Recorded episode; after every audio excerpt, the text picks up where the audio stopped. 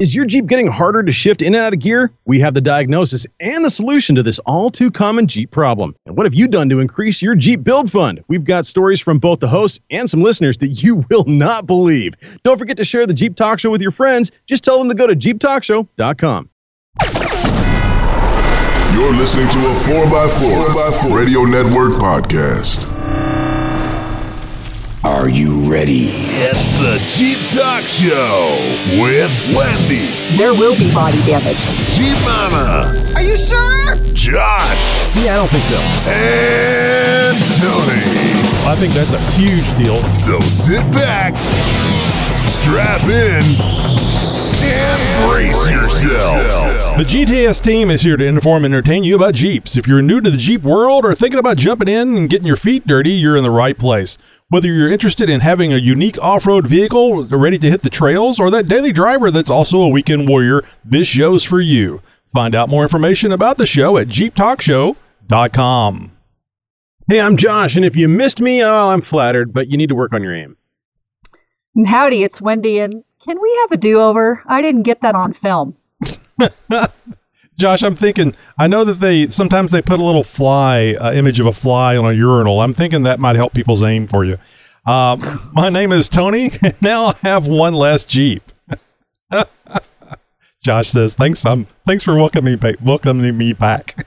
Local Jeep news, national Jeep news, and news from around the world. It's This Week in Jeep. Well, there's nothing quite like that feeling of trying to scale a difficult obstacle off road and succeeding on the first try. And nothing can take that feeling away faster than the engine dying on you halfway through your pull. Now, Jeepers of yesteryear were plagued frequently by this during the YJ era when Jeep was using that pesky Carter brand carburetor on the engines at the time. Nowadays, losing fuel pressure in the carburetor because you got too off camber is a thing of the past, and nary a Jeeper has to worry about such things anymore. That is, unless you own a newer model Jeep Cherokee, that is.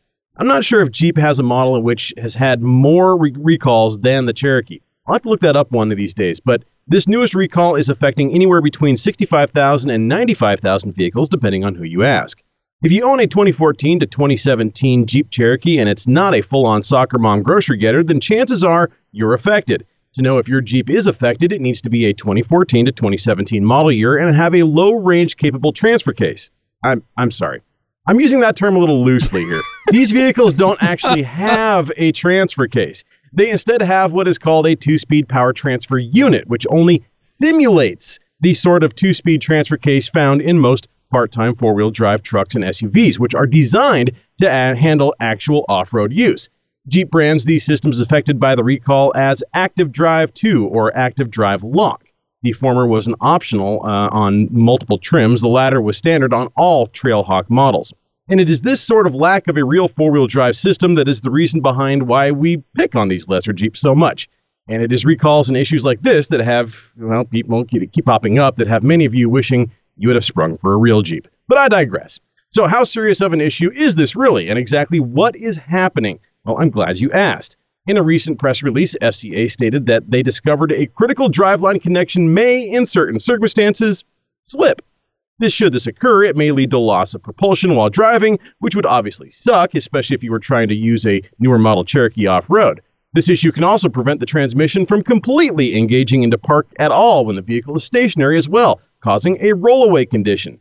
You remember something similar happening with the Grand Cherokees back in the middle of 2016 or so when actor Anton Yelchin was killed when his own Jeep slipped out of park and smashed him against the gate of his driveway.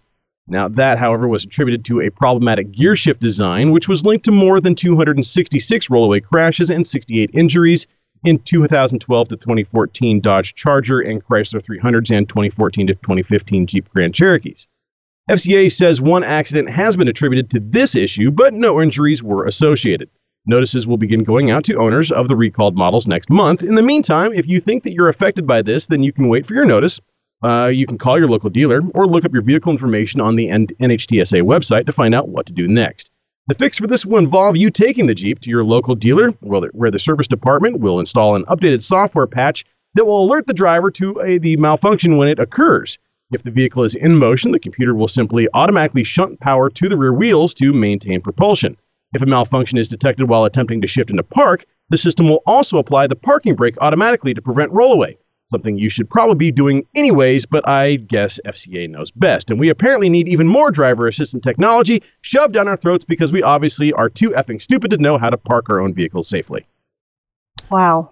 So let me understand this. Um, well, I heard the simulated part. I'm, I'm wondering if you buy. I, lost you at not a real transfer case. Okay. if you if you buy one of these uh, these uh, Jeep Cherokees, uh, can you simulate your payments to the bank?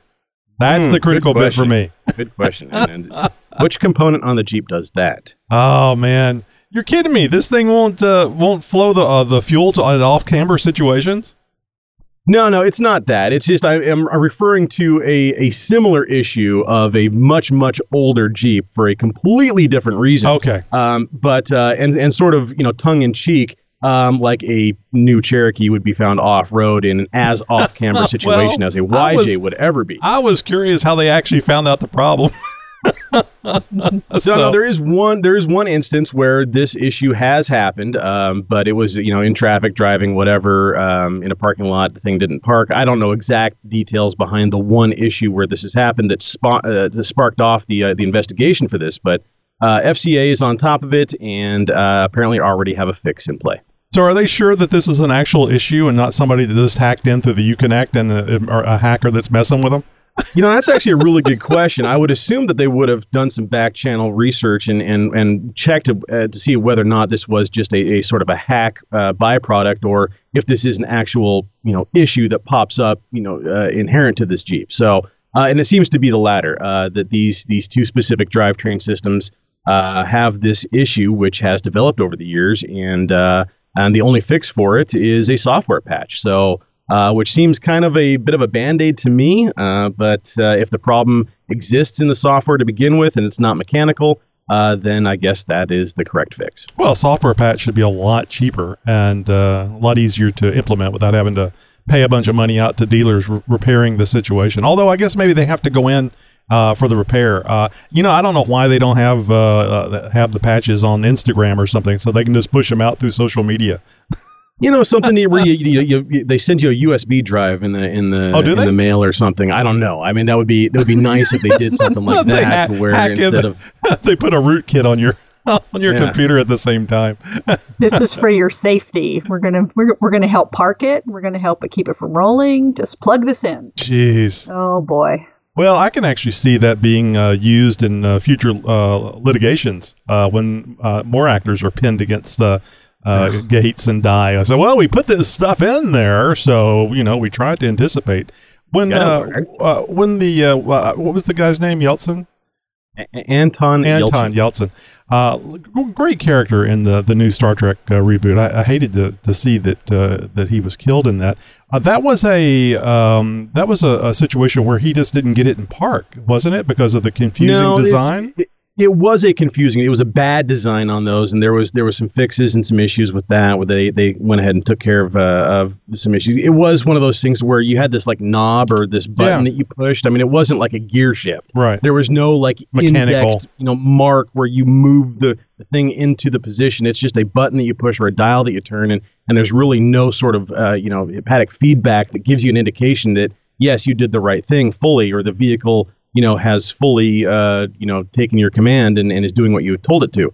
Um, and that was a Grand Cherokee. You know, so it's a different system, um, different technology, different vehicle, and obviously a different issue, but kind of along the same lines. Kind of a park by wire uh, is what you're saying. I hate it. well, the battle between Jeep and Mahindra is now several years old, and for those who don't know the name Roxor or Mahindra, Mahindra, it's a little vehicle na- made by an Indian company who has been authorized to manufacture parts for Jeep and even vehicles resembling Jeeps for decades. The company started selling the vehicles in the U.S. back in 2018, prompting Jeep, Jeep's parent company, Fiat Chrysler Automobiles, to take legal action. The Roxor isn't even a federally approved automobile, but classified as a side by side UTV. The bare bones, not street legal vehicle is similar in design to the Willys MB, actually, which Mahindra had previously been allowed to build for sale in Asia and other countries under license from Jeep. Now, last week, the International Trade Commission ruled that Mahindra violated the trade dress of Jeep's vehicles and ordered it to stop selling the Roxor in the United States. Earlier this year, Mahindra attempted to address the issue by replacing the vertical slats of the front grille, which very much resembled a Jeep, with an oval grille design which looked almost exactly like the front end of an FJ Cruiser. Uh, but the ITC ruling was actually based on six other parts, not just the grille. FCA issued a statement this week saying it was obviously pleased with the decision, while Mahindra is predictably considering an appeal. How in the hell? I mean, they have they're licensed to make these things from I- well before FCA was even uh, I, a I know, gleam but in here- your daddy's here's eye. the thing is that for the first time ever in 2018, these became available on U.S. soil, and that is, you know, I mean, obviously the U.S. is Jeep and FCA's largest market, and if you have somebody who's competing with you with a vehicle that uh, arguably looks similar to a Jeep Wrangler, well, to a, to an old Willys MB, really more than anything. Um, you know, there there's there is some trademark issues there. You know, the, the, we call it the trade dress. When you look at the front of a Jeep, that seven slot grill, it pretty much sets it apart from any other vehicle on the planet. Well, now, when you have another automaker which is designing a quote unquote vehicle, although it's not really a car or a truck, it's a UTV, Yeah. um, that has a similar look to it, well, FCA is going to have an issue if you start selling that in its largest market. Okay, so I've got a, a large ranch, and I want to uh, have something to cruise around on that large ranch. I'm going to go buy me a forty thousand dollar Jeep Wrangler, uh, so I can uh, not take it off road, just drive it around the ranch. Not. I, I'm going to get a side by side or a quad or something like that, and Right. and this would be if I was a Jeeper or, or just like Jeeps, this would be a great thing to get. What are these things like fifteen, twenty thousand dollars? I mean, they're expensive. Uh, they are toys. expensive for, for what they are. I mean, comparative to, to other UTVs of a, a more utility nature, these things are on the higher price point and, and clearly much less powered. And you've got to pay through the nose if you want anything like, you know, PTO or accessories or any kind of implementation whatsoever. So, I mean, it's just, uh, it, it- yeah, I, I got to give them credit for, for trying to do what they were trying to do trying to get a foothold here in the U.S. and and start selling in a market that was otherwise untouched, uh, at least by this company. Um, but with Jeep in play and, and a vehicle looking very much like it, um, you know, they, they ran into a lot of issues, uh, both trademark and and obviously trade dress as well, um, throughout this whole legal process. Now, there's been multiple decisions. There's been a couple of appeals. Um, and uh, and things have gone back and forth over the years. And we actually reported recently on on Mahindra sort of uh, um, taken upon themselves to change that design to hopefully uh, stave off things going this far. Unfortunately, it has gone this far. What they did was not enough, and uh, and they are no now no longer allowed to sell the Roxor here in the United States. So, um, obviously, there's a market for these things in the United States. So, why didn't why didn't Mahindra put the seven slot grill back on it? FCA uh, work a licensing agreement uh, with them and actually sell these things in the Jeep dealerships because I think that it would be uh, people go in and they, they're looking at the Wranglers, they're looking at the at the new Cherokees, and they go, "Oh, look at this! I could use this on my 500,000 acre ranch, and uh, let me get this while I'm here. How much is one of these?" Uh, it just Well, I mean- seems like it would be a good way for uh, FCA and Mahindra to both win in this deal, and, and it and it I- promotes the Jeep brand. From what I know, the the licensing that was on the table for that sort of a deal would have made it virtually impossible for Mahindra to to uh, carry a profit on the sale of these vehicles here in the United States. So they would be selling them at a loss, which automakers do operate on that sort of a principle around the globe in, in with other other things, but um, for something like this, it's just it was it was a it was a deal breaker. It was a, it was a non a non starter. So um, yeah, it's just the, the the the numbers couldn't get agreed on from both parties, and, and so it just it went through litigation to its nth degree, and and this is the ruling. Mahindra is no longer allowed to sell the Roxor here in the U.S. Period. Man, the consumer get consumers get one less Jeep. Technically not a Jeep, I know, but still. I mean, yeah, it only had like 60 horsepower, and the, you know the the, the, the big one. I mean, it's like so it's, it's extremely underpowered, um, way too expensive, and no accessories or implements. Um, for a utility vehicle, that just doesn't make sense. I mean, Nope. y- I mean, you put a gun rack on it, take it to the golf course. You got a really cool golf cart. Uh, you know. So, yeah, yeah, probably one that wouldn't let you on the green with, but whatever. That's right. Well, how about a convoy for a cause? I think we're due for something that uh, makes us all feel good. A fairly new organization known as Blacktop Warriors Jeep Club is rallying Jeep lovers around the Pennsylvania area to cruise for a cause.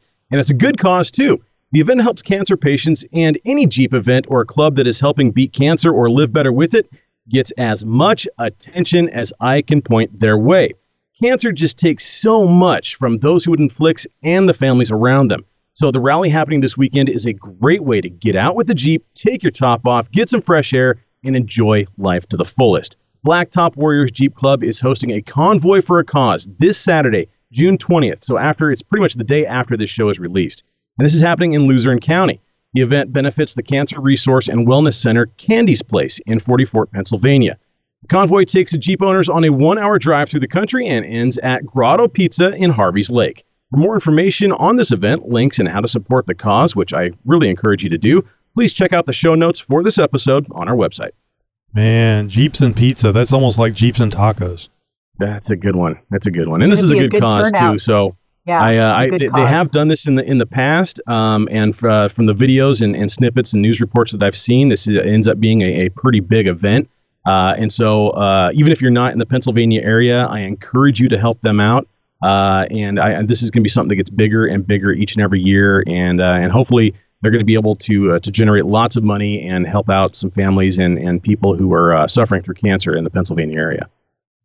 I encourage uh, any of our listeners that are uh, a part of this, or maybe even the, the folks that put it on, to uh, give us a call and let us know how the uh, how the event went. We'd like to have it for Yeah. uh, for the show.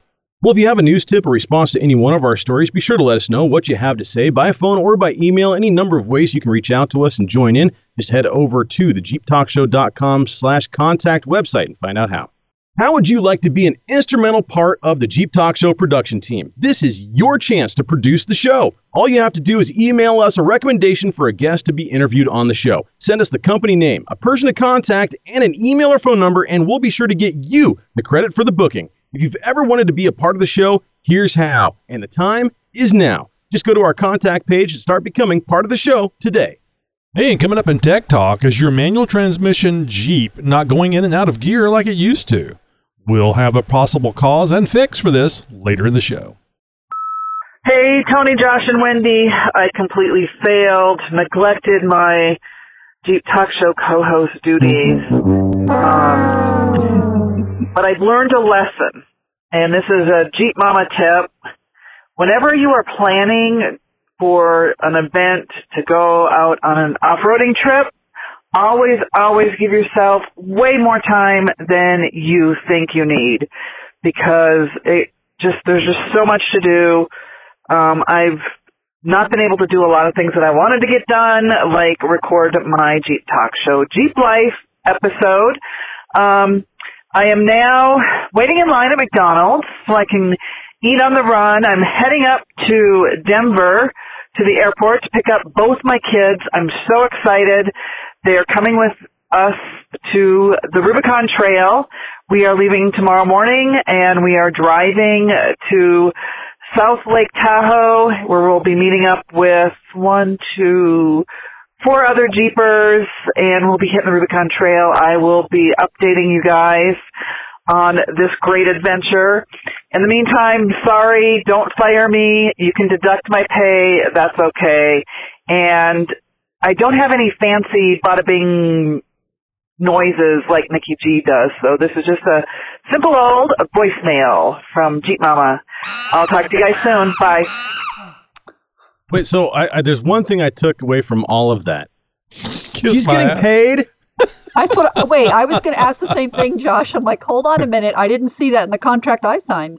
Hold So- on a minute. So let's see if uh, next week rolls around and she says, "I'm sorry, I, ha- I was having so much uh, fun. I mean, I was so busy on the Rubicon Trail, I didn't get a chance to record anything for the show. What do you want to bet? Anybody taking bets? Ah, I don't know. No. I, I, I can kind of sort of relate.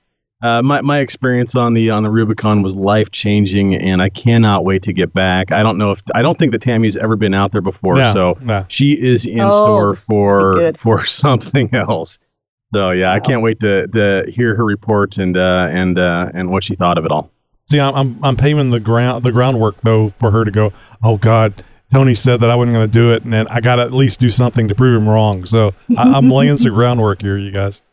Well, there's going to be plenty of opportunities for her to, Oh, uh, yeah. you know, put a put a recorder in somebody's face. So I don't know. Hopefully, uh, hopefully we get a, at least a little bit of audio or a uh, you know report uh, from Well, out on the trail from some her. some crickets, just her for a couple of minutes talking You about what happened yeah. during the day. Some crickets, maybe the crackling of be a campfire. You know, Yeah, that'd be good. good Sounding podcasting. of welding going on because they broke a drive line. You know, stuff Cursing. like that. The Don't you dare! You know, the throwing of know. tools. Where's my damn ten millimeter? Um, it's going to be like this: bleep, bleep, bleep, bleep, bleep. Yeah. Can't say those words.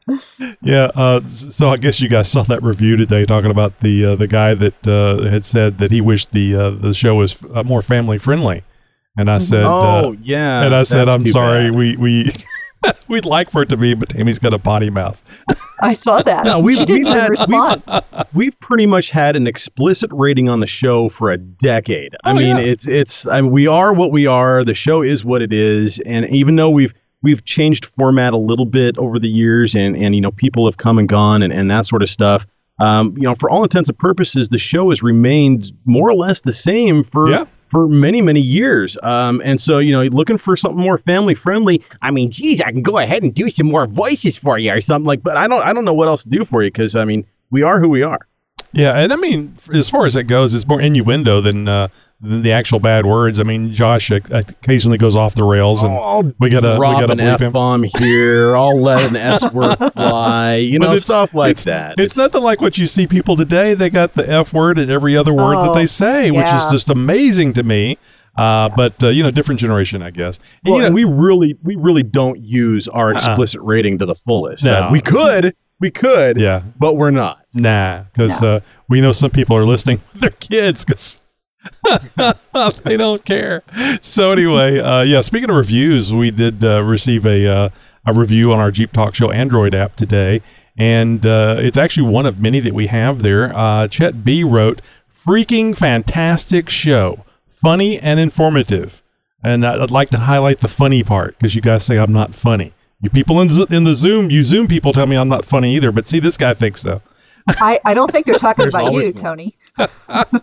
They gotta be. One in every crowd. I, so so thanks Chet B for uh, for listening. You know, just because we don't beg for reviews weekly doesn't mean we don't like seeing what you think of the show. Good or bad, we share it all. You can review the show on Facebook, the JTS app, Apple or Google stores, and probably a dozen other places. We love hearing from you. Why did you become a paid subscriber to the Jeep Talk Show?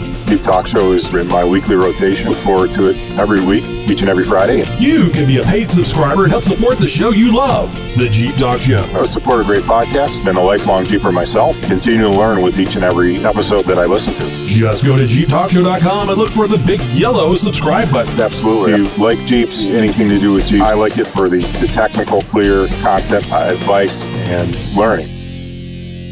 So we've had uh, a number of subscribers here recently, paid subscribers, should, should say, and uh, want to uh, thank each and every one of you. I'm not, but I'd like to, and uh, we just really appreciate it. And uh, actually, Travis uh, was one of our recent subscribers. Not only does he say he's a fan of the show, he, put his his money behind that by becoming a paid subscriber. Hey everyone, I want to apologize for some of the things I say. I tend to drink a lot. I'm noticing that. I'm having fun. I'm very responsible, very well maintained. But when I have fun and I'm comfortable, I relax. That said, listen to the talk show for five years now. I'm 100% at home with these guys. I have fun. I enjoy it. It's a good time. Don't mind me. Ignore me. Laugh at me. It all works out. But I love the Jeep Talk show. Everyone on the show does amazing.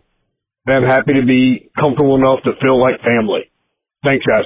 It's Travis, and I'm out. well, Travis, That's awesome. Yeah, thanks a lot for uh, for calling in, and uh, man, you don't uh, uh, you don't have to keep apologizing on the uh, the No, drinking no, thing. It's just we No, it- I well, I think it's hilarious, uh, and I, I, I hope you don't think I'm laughing at you. Uh, I'm just enjoying what you have to say, especially because I mean, Josh, you and I have have requested on many occasions, you know, call in, and if you're drunk, even better. Oh, So, yeah. because No, it, it's absolutely. funny. It, no, it is. It, it is. I mean, we've we've had a couple of those, you know, three o'clock in the morning, three sheets to the wind voicemails, and they are winners. Let me tell you. uh, but honestly, I mean, if if Travis was calling us in that kind of a state, and we could hear him like driving down the road, okay, that might be a little different of a story.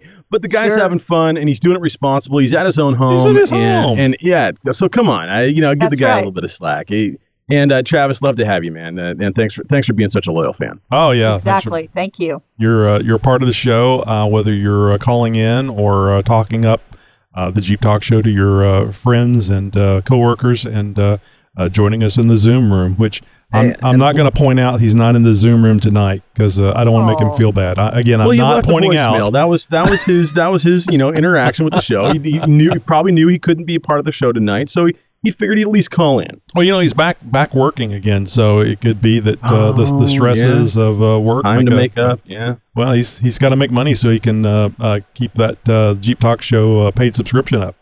And uh, hey, Travis, if it's uh, if it's any consolation, I, I generally have three fingers of monkey shoulder with me anytime we're doing the show. So um, that's uh, that's some uh, good Scotch whiskey right there. If anybody doesn't know. You got tech questions? Ah, what do I ever. We have answers. Oh, that's good, because I can. I, It's Tech Talk with Jeep Talk.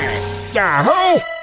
Well, and speaking of being part of the show, Allison M. wrote into the show recently asking a couple of technical questions. The first referred to a screenshot from his OBD2 code reader, which was running some real time diagnostics at the time.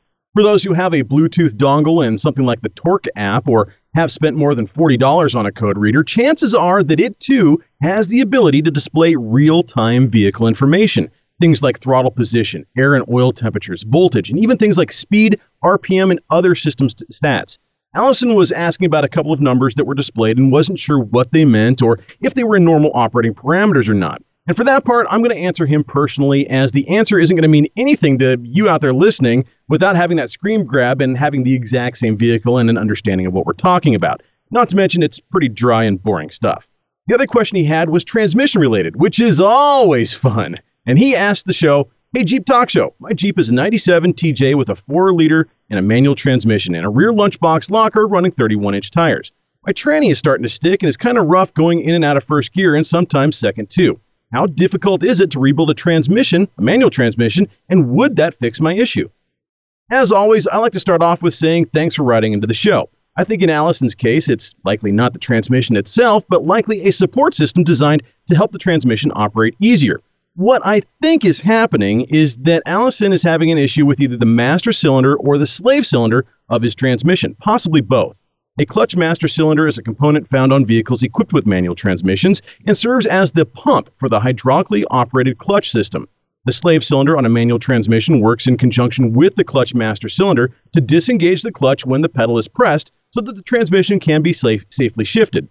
The, since these systems are hydraulic in nature, clutch, clutch master cylinders are often prone to issues with leaks that will interfere with its ability to dis- displace fluid. Let's quickly look at the symptoms of a failing clutch master or slave cylinder, as you yourself may have an issue and not even know it. One of the first symptoms commonly associated with a potential problem with the clutch master cylinder is low or dirty fluid in the reservoir. If it's dark and you're having to top it off frequently, then you likely have a leak in the system, and it's only a matter of time before things are going to get worse. Another symptom commonly associated with a bad or failing clutch master cylinder is difficulty shifting, and this is exactly what Allie is having. If the master cylinder is not able to properly create pressure, it will not be able to disengage the clutch properly when the pedal is pressed. This may lead to grinding the gears when shifting and possibly even a transmission that pops out of gear. Abnormal pedal pressure is another symptom of a pot- potential problem with a bad or failing master cylinder. If the cylinder develops any internal issues, it will directly affect the feel of the pedal.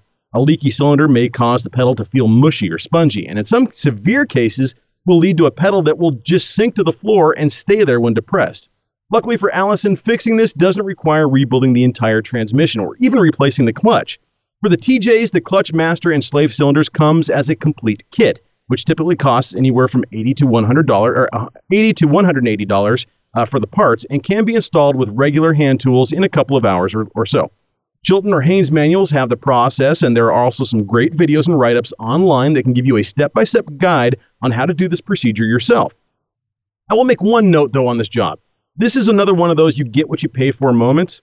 From my experience, the cheaper replacement kits not only are a little tight on the hose lengths, but they also sometimes put the neutral safety switch in a slightly different position than the OEM units, which may give you problems when trying to start the Jeep after the repair.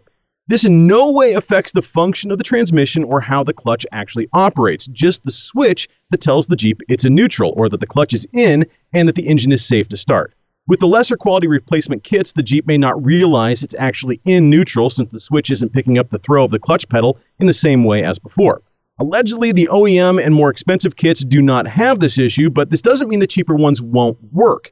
You may just have to end up uninstalling it and making some modifications, which typically involve shimming the master cylinder with O rings, which moves the switch's position to the correct spot. There are also ways to bypass the neutral safety switch completely, but you didn't hear that from me. Allison could have other issues. Transmissions are fickle things, and you usually want to leave the repair or rebuilding of these systems to the professionals, as oftentimes there are specialty tools required for installation or setup that you likely are not going to have. But I think the Clutch Master Cylinder is a good place to start for Allison. And for less than $200 in parts and in materials and a few hours worth of wrenching, I'd say it's worth it. It's been a number of years since I've uh, changed clutch, uh, pressure plate, throwout bearing, blah, blah, blah, blah, blah uh, and uh, it, it, wasn't on a Jeep. Now I remember doing this a number of times because it may be uh, hard for you to believe, but I'm a little heavy on the uh, my foot, the uh, the gas pedal, so I went through a lot of a lot of uh, clutch discs. So also too, I found it's out not you're the Tony I know. also too, I found out you're supposed to resurface the the flywheel. and uh, replace the pressure plate. But anyway, I digress. So I had done it a number of times, and I would uh, pick up that transmission to, to stab it back into the uh, the bell housing, and you know get it inside the splines for the uh, the pressure Oh. plate, and Yeah. do it over and over. You know, take it off, move it around, try it again, try it again, and then I I happened to see these wooden dowels that are made for that match the end of the the of your uh, uh, the shaft that comes off on the uh, the Boy, those, those- transmission Those, alignment tools are alignment wonderful tools. thing, aren't they? Oh my God, it was wonderful. So my question is, I would think that even uh, though the the Jeep transmission is different because I didn't have uh, master and slave cylinders, it was all manual. Uh, everything was just levers uh, the, to engage and disengage the uh, the clutch on the on the, the vehicle that I was doing this on. Do they still make the alignment tools? Is that something that you Oh, yeah. really ought to get if you're doing a uh, a transmission or uh, you know you're replacing if- the clutch and uh, pressure plate? Yeah, if you're doing a clutch rebuild, a clutch swap, you know, something like that, or even, you know, swapping out from a, an automatic to a manual, you know, something along those lines, you know, having one of those alignment tools, I would say would be the bare minimum Good, essential good. of of uh, specialty tools that, that you would need. You can get these on Amazon, you can get them on eBay. Part stores could probably order them for you. You need to have the exact transmission and and and uh, um, and engine, you know, configuration down um, as far as spline count, uh, you know, all that sort of stuff. They can look this information up for you. So long as you haven't done any crazy modifications, it should be pretty standard. Yeah, the Um, one, the one the one I got was specific for the transmission. So I would I just looked up on the thing and I mean it's just a wooden dowel that has, you know, different size uh round surfaces. And I thought you know, when you said basic hand tools, I went back in time and all the moaning and groaning and retrying because that it wasn't a, a hugely, hugely heavy transmission, but you lift it up ten or twelve times because you're trying to line that damn clutch disc up. The shoulders are going to get tired. Oh yeah. man, wobbly, Screaming. sore. So yeah, that was uh, so. If you if you're going to change the, and I want to make sure that that was still uh, something that people did. So if you're going to be doing uh, replacing your clutch, uh, uh, pressure plate, and so on and so forth uh, for your transmission on your Jeep, definitely get an alignment tool. You will just be so happy, and they're not expensive at all. At least they weren't No. years ago because it was just a piece of wood. Now, we could spend an entire episode just discussing the various symptoms that a manual transmission uh, develops as different uh, parts of it are, are on its way out. Um, and and there, there's things that, that, that make audible noises. There's things that make you know mechanical noises that you'll you'll actually feel.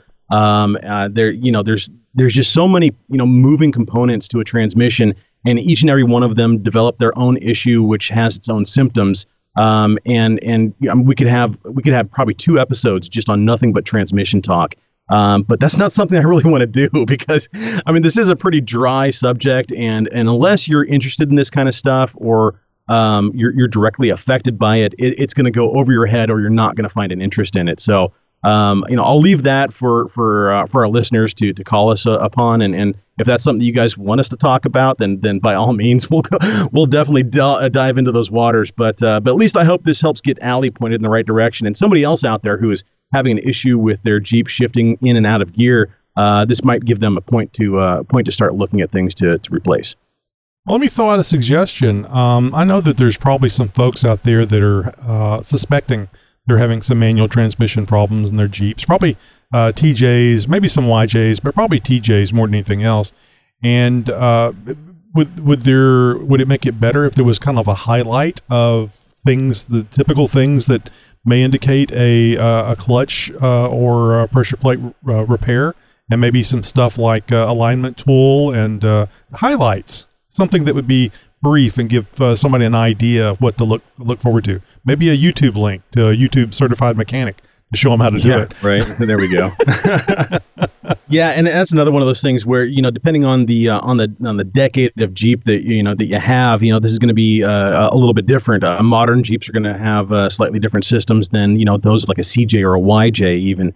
Um, and, and so things are going to vary slightly uh, when it when it comes to you know uh, the, the the model years, as it were. Um, but uh, but there are some sort of universal standards at which we could apply uh, to some basic troubleshooting that might get some people pointed in the right direction if they've got some other issues going on. I'll maybe I'll look at putting something together here in the coming weeks and see if we can't uh, can't hook you guys up a little bit. And I, and I'll be honest, the the reason why I mentioned that is as I'm I'm kind of in that situation. I think that I'm getting ready to have to uh, replace the uh, the clutch uh, pressure plate and so on and so forth in my wife's 03. The uh, clutch pedal's getting really high, and on uh, acceleration, I get that uh, that vibrating thing of the clutch engaging, disengaging. You know, because it's not grabbing. Uh, I think well. the 03s were a one year transmission too. I'm I'm not 100% sure, but I I think so. I got I got to look back at my uh, my notes, my service So- notes and stuff. So It's not yeah. a horrible thing to do, but it's certainly uh, something I, uh, I remember the alignment tool, and that's one of the reasons why I was why I was asking because I'll definitely want uh, want to do that and stab that transmission once. Yeah. Well, if you have anything to add or maybe you have a question for Tech Talk, just jump over to jeeptalkshow.com slash contact and send us a message. Let us know what you would like for us to cover. Help. I've fallen and I can't get up. Has this ever happened to you? You've fallen and you can't get up. Oh God. Can you please call 911? Shut up, old woman. I'm working here. now you can make your long wait, perhaps your last one, better by listening to the Jeep Talk Show past catalog of shows. Oh, please. Please help me. Look, Grandma, there's 24 hours in a day. That's 24 past Jeep Talk Show episodes you can listen to. Now shut up, press that play button, and enjoy those ice chips I gave you. Please help me. The Jeep Talk Show. We care about our listeners. From around the world. Or from your city. And sometimes just down the street. Howdy, neighbor. It's the Jeep Talk Show interview. Alrighty ho, boys and girls, it's time for another Jeep Talk Show interview.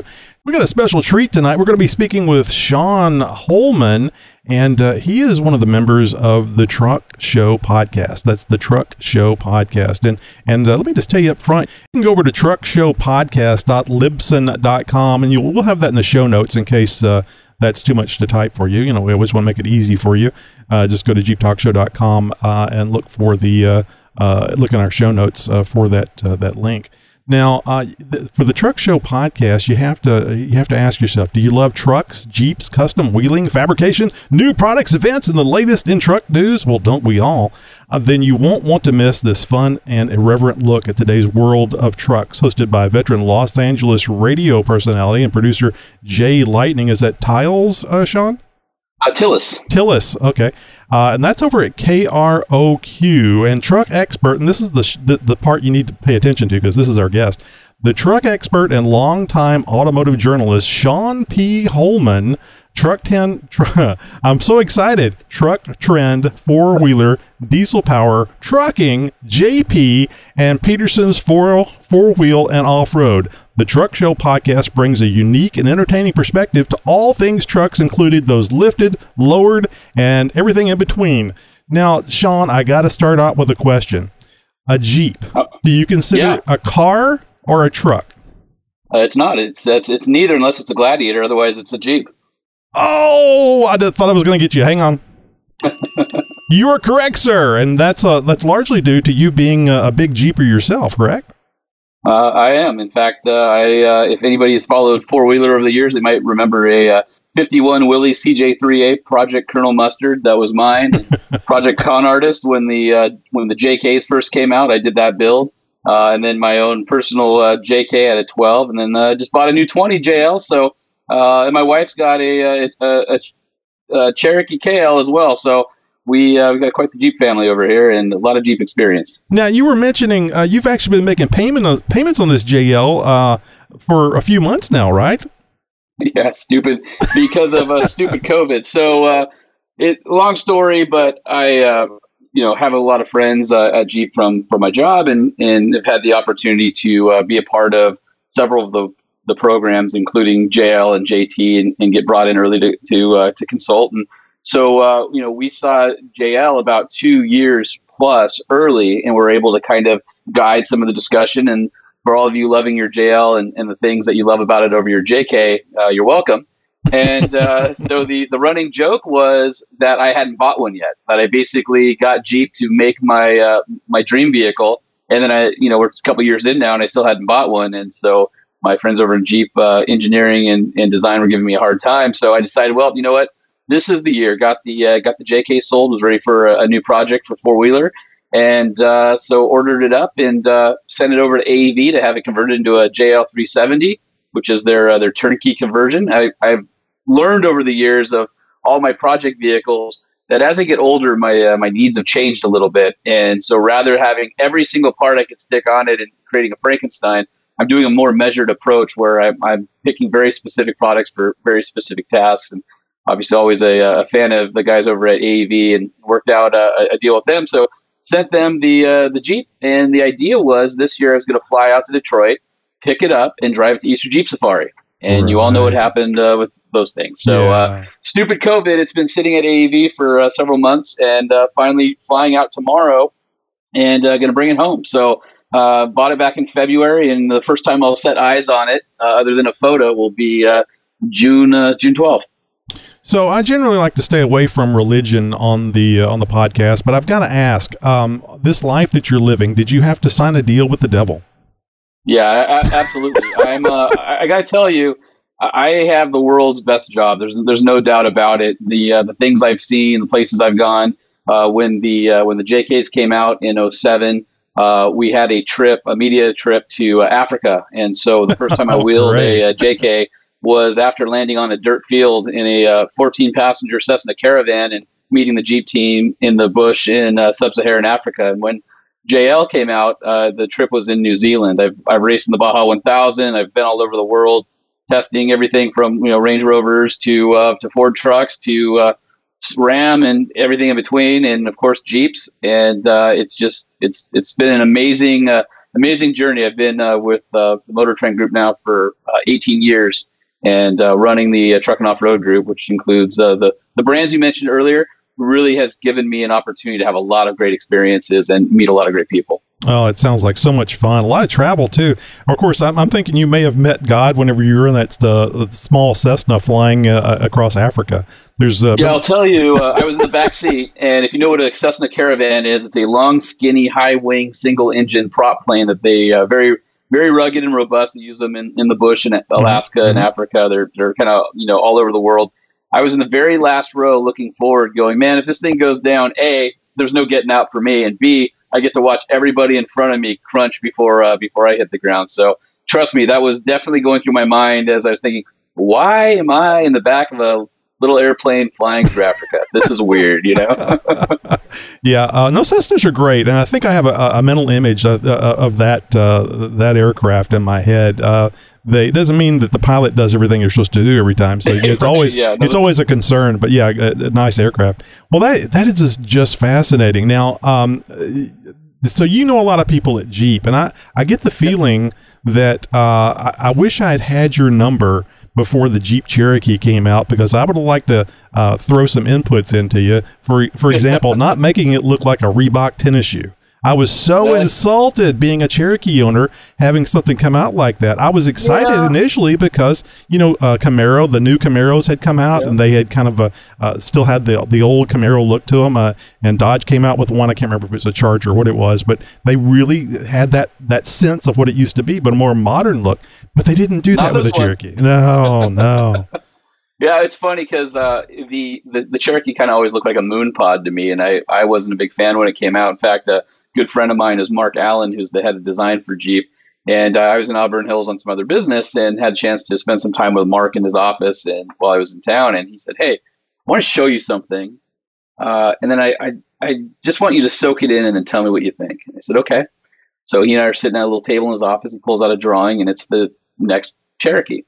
Now, for me, it's sort of like Nissan Pathfinder. Like the vehicle itself Right. for what it was meant to do is fine, but why use the Pathfinder name? Same thing with the new Chevy Blazer, right? It's not a Blazer, it's not a Pathfinder. This was not a Cherokee. Exactly. And so he shows me this picture, and I I was sort of dumbfounded as my as my jaw dropped, and I looked at it, and it was really ugly. And I told Mark, I said, "Wow, uh, can I marinate on this a bit?" And he starts laughing, and he goes, "He goes, yeah." I said, "For me, any design that I like right away seems to not age well, and the things that I haven't really liked initially, I thought were pretty good." But this is this is a little aggressive. He says, "Well."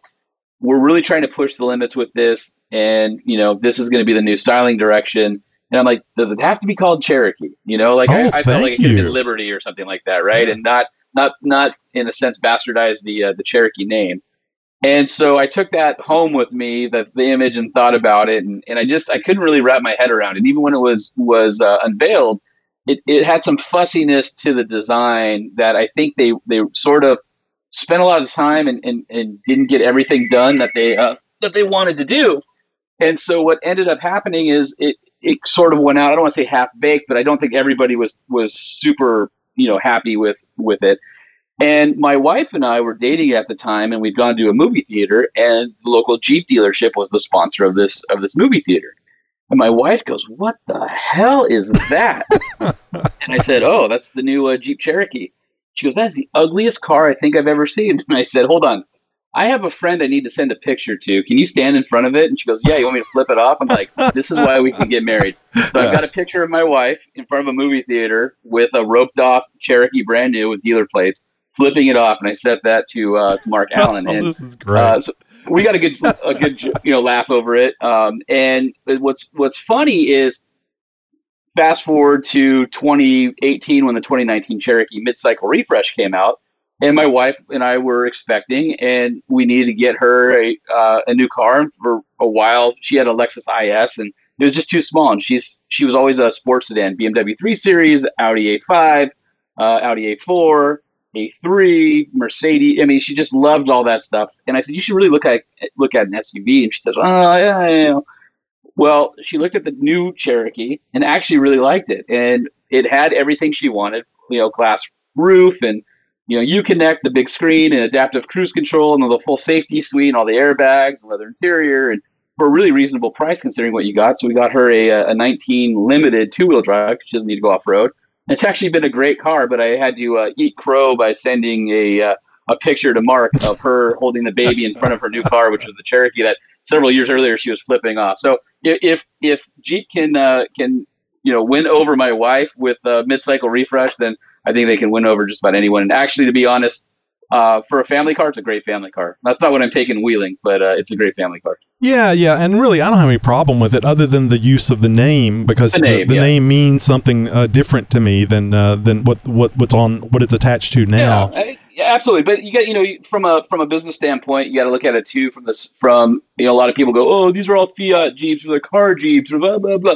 The reality is you got to look back and in the historical significance of these brands. Like for example, Porsche. Porsche obviously 911s, right? Right. And they came out with the Cayenne, and everybody just crapped their pants and was like, "Oh my God, how could you make an SUV out of a Porsche?" Well, you know, fast forward, it's now one of the best-selling vehicles, if not the best-selling vehicle in their portfolio. Well, all that R and D money means that there's a lot better 911s out there because they're they're able to funnel some money there. It's no different than Jeep. Jeep sells these quote-unquote car Jeeps or Fiat Jeeps or whatever it is. Is anybody disappointed with what you can get out of a JL today? No, absolutely not. So the fact that you know, Jeep as a brand is stronger. There's more money coming in. You know, let people have that. My my philosophy when I was talking with uh, Mike Manley, who is uh, now the head of FCA and at the time was was the head of uh, Jeep and Ram, was that I didn't think every Jeep needed to be trail rated, especially if they're going into that Renegade class. But what it needed to be was better than anything in its class, including a Subaru or you know whatever. That Jeep name has to mean something. So yeah, you don't have to take a, a Renegade over the Rubicon, but it sure as hell better beat any Subaru in its class, off-roading or all-weather, etc. So that's sort of how I justify. It. At the end of the day, they're still making amazing Wranglers, especially two doors and get manual transmission. Still, uh, I'm still a fan.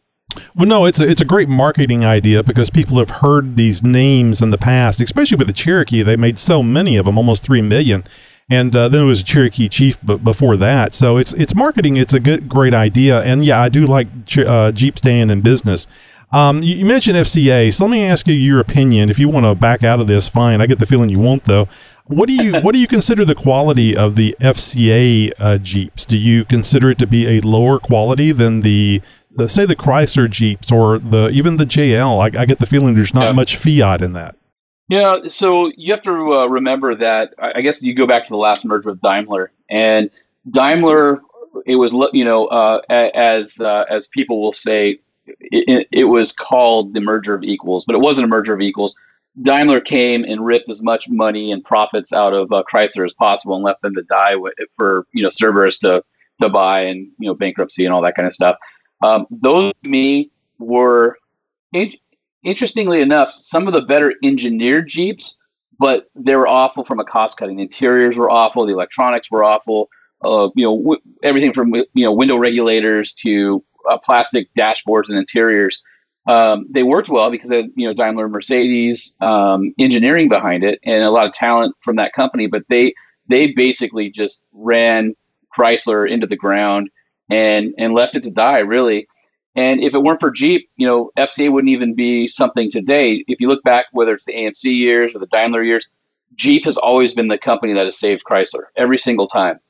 And when you look at FCA today and you look at the quality, I think it's some of the better quality vehicles they've made. It's certainly the best interiors. I know the engineers uh, and the designers have a lot more freedom to do the right thing and to you know, sure, there's cost cutting. It's still a corporation. It's, sure. it's still a big company.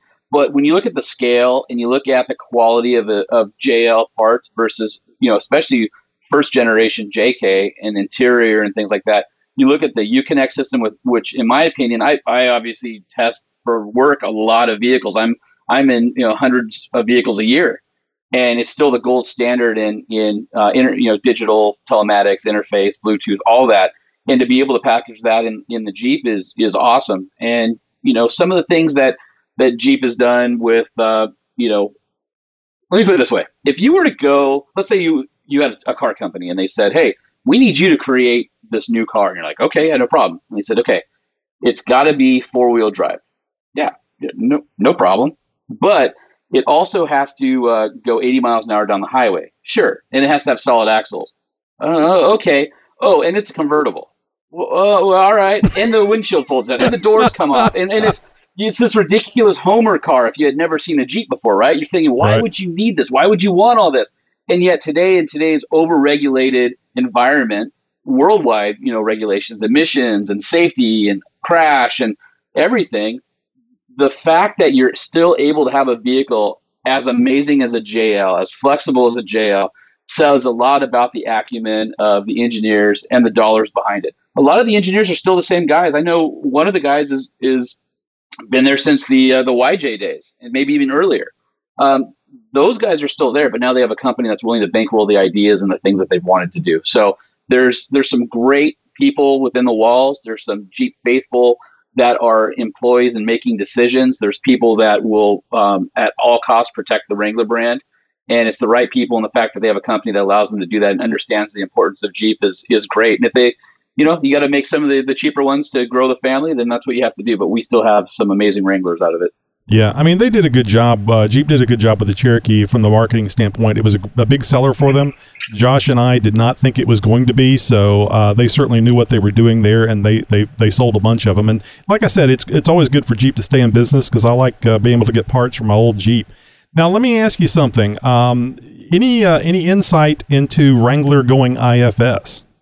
Well, I mean, they've only tried it about uh, 50 times. There's always somebody. uh, there was actually a, uh, a conversation of, of JL being uh, a convertible on the two door only at one point and full uh, full steel on the four door. Like, do you even need a four door convertible removable top? And the peop, the powers that be said yes. It's the same the same deal with the windshield folding down. Does JL need a windshield that folds down? Well, yes. You know the the the guys who are behind it said you know it has to be authentic. It still has to be Jeep. In fact, I'm I'm looking right here on my my shelf. If you, go over to my uh, my Instagram uh, at Sean P Holman, I, I posted a, a post yesterday. I was cleaning off my shelf and I have this flask from New Zealand, and it it means a lot to me. Um, it says 2017, and there's the American flag logo with the Jeep Division Design Operations logo on it. And on the back, it says, Sean, sincere thanks for your insight and knowledge on Project America and quotes. Your assistance helped in ways you cannot imagine. Mark. And so that was what we called the JL when we talked, so people would know what we were talking about. We called it Project America. And whenever design or engineering needed help from a third party, from an outsider that the company trusted, or they were trying to prove a point, they would say, Hey, I need you to talk to these people or make this point for us because this is the direction. And we were able to, through those types of conversations and making sure that, you know, uh, making sure that the, the Wrangler was true to its roots, we were able to fend off that IFS conversation. And there's people inside Jeep who want IFS. And, you know, the new Broncos coming out with IFS. But if you look at, other than 4Runner, look at Xterra, look at FJ, look at S10 Blazer, uh, on and on down the list. They're, you know, Hummer H3. None of those vehicles are with us anymore, but they're all in this class. Well, what do they have in common? They have IFS in common. What I thought was interesting was Bronco Ford essentially said, "We're going to do IFS on this, and we know that we're not going to be as good as Jeep in rock crawling, but we're going to win in other areas." So what remains to be seen is does Jeep find that pressure to go down and look at that IFS route? Do they create what Toyota did with the 100 series Land Cruisers, where Australians on the same platform had solid axles, but then America had IFS, and maybe Rubicon gets solid axles and Saharas get IFS. I don't know. I think there's a lot of conversations that are always happening, but I can tell you that um, there is a hardcore contingent of engineers and people within the brand that that want to make sure that never happens. In my opinion, the whole line is independent suspension. Leave the Wrangler alone. Yeah. So uh, I I don't think you're a true Jeeper unless you either poss- have the possibility of experiencing death wobble or have experienced death wobble. So you know the, the solid axles need to stay. I mean that that's that's a rite of passage right there. That's and, right. uh, and you know it's funny because you, death wobble is always like this. Oh, this mystery. How does it happen? But there's It's so really many not, various yeah. factors. Usually it's multiple things, right? And, Yeah. and if you if you have good tires, you don't have you know a bad tire with run out. You have good ball joints. All of your joints, the um, geometry set up right. You're not going to have that that problem. And you know, it's I, I know there's probably people that are yelling at me right now listening to this. Go, no, I've had death wobble and I've been through the whole front end. Then something's causing that because I on all the Jeeps that I've personally owned, I've never I've experienced it on Jeeps. I've never done it on anything that I've personally owned, but I've also built them in a way where I took great care to make sure that every component was either top notch, well built, fresh bushings, bearings, ball joints, all that stuff. And and I've never had that happen on one of my personal Jeeps. Yeah, exactly. Well, you know, uh, I think it's Rough Country. They uh, they sell or, or used to sell uh, like uh, four or, or six stabilizers, steering stabilizers just you Yeah, can right. put on there to, to clean that right up. So It's like getting a gunshot uh, a gunshot wound and then just putting a bunch of like uh, band-aids over it. tampons, you know, just stick Yeah, tampons in there. exactly. Just stick them in there. So I apologize. It's just so damn fascinating talking to you. Uh, uh, we need to get over to the to the podcast. So uh, let's let's switch gears and talk about what we what we were supposed to have you here for the the truck show. And and by the way, I just have to jump in here every time I hear every time we talk about something having to do with Jeep with Mike Manley's name in there. I have to jump in and go Mike Manley. So I just had Oh, to yeah, throw, I had to throw that in. Hundred percent. He's he's actually uh, a, a really, I mean, intense, an intense guy, but he's a good guy. I, it's funny um, when he was running Jeep, they would always they would always have, um, you know, I guess you would call it like the media roundtables at the auto shows and stuff like that, right? Mhm. And it would be hilarious because everybody would hit these hard hitting questions, and I would go in. I'd be like, "Hey, Mike, you want to go grab a cigarette? Like, I don't have any questions. You know, I can find you anytime." So well, he was always happy to see me because he knew he got a break. And so uh, he, he and I became you know friends over the years, and at least respect you know he respected me as a colleague, and I always gave him a smoke break. So it was good. Um, so let's talk about the uh, the Truck Show podcast. Uh, now you guys are up to like episode 125. You've been doing this for a little while. Is your are your episodes weekly, or how often do you come out with these? Yeah, so we uh, have weekly episodes. They uh, they launch on Mondays. It's uh, about a two hour show. My friend uh, Jay, who uh, is better known as Lightning from K Rock, uh, he was at K Rock for you know almost thirty years. He was on the Kevin and Bean show, which is their morning show, as a producer for twenty of those years, something like that.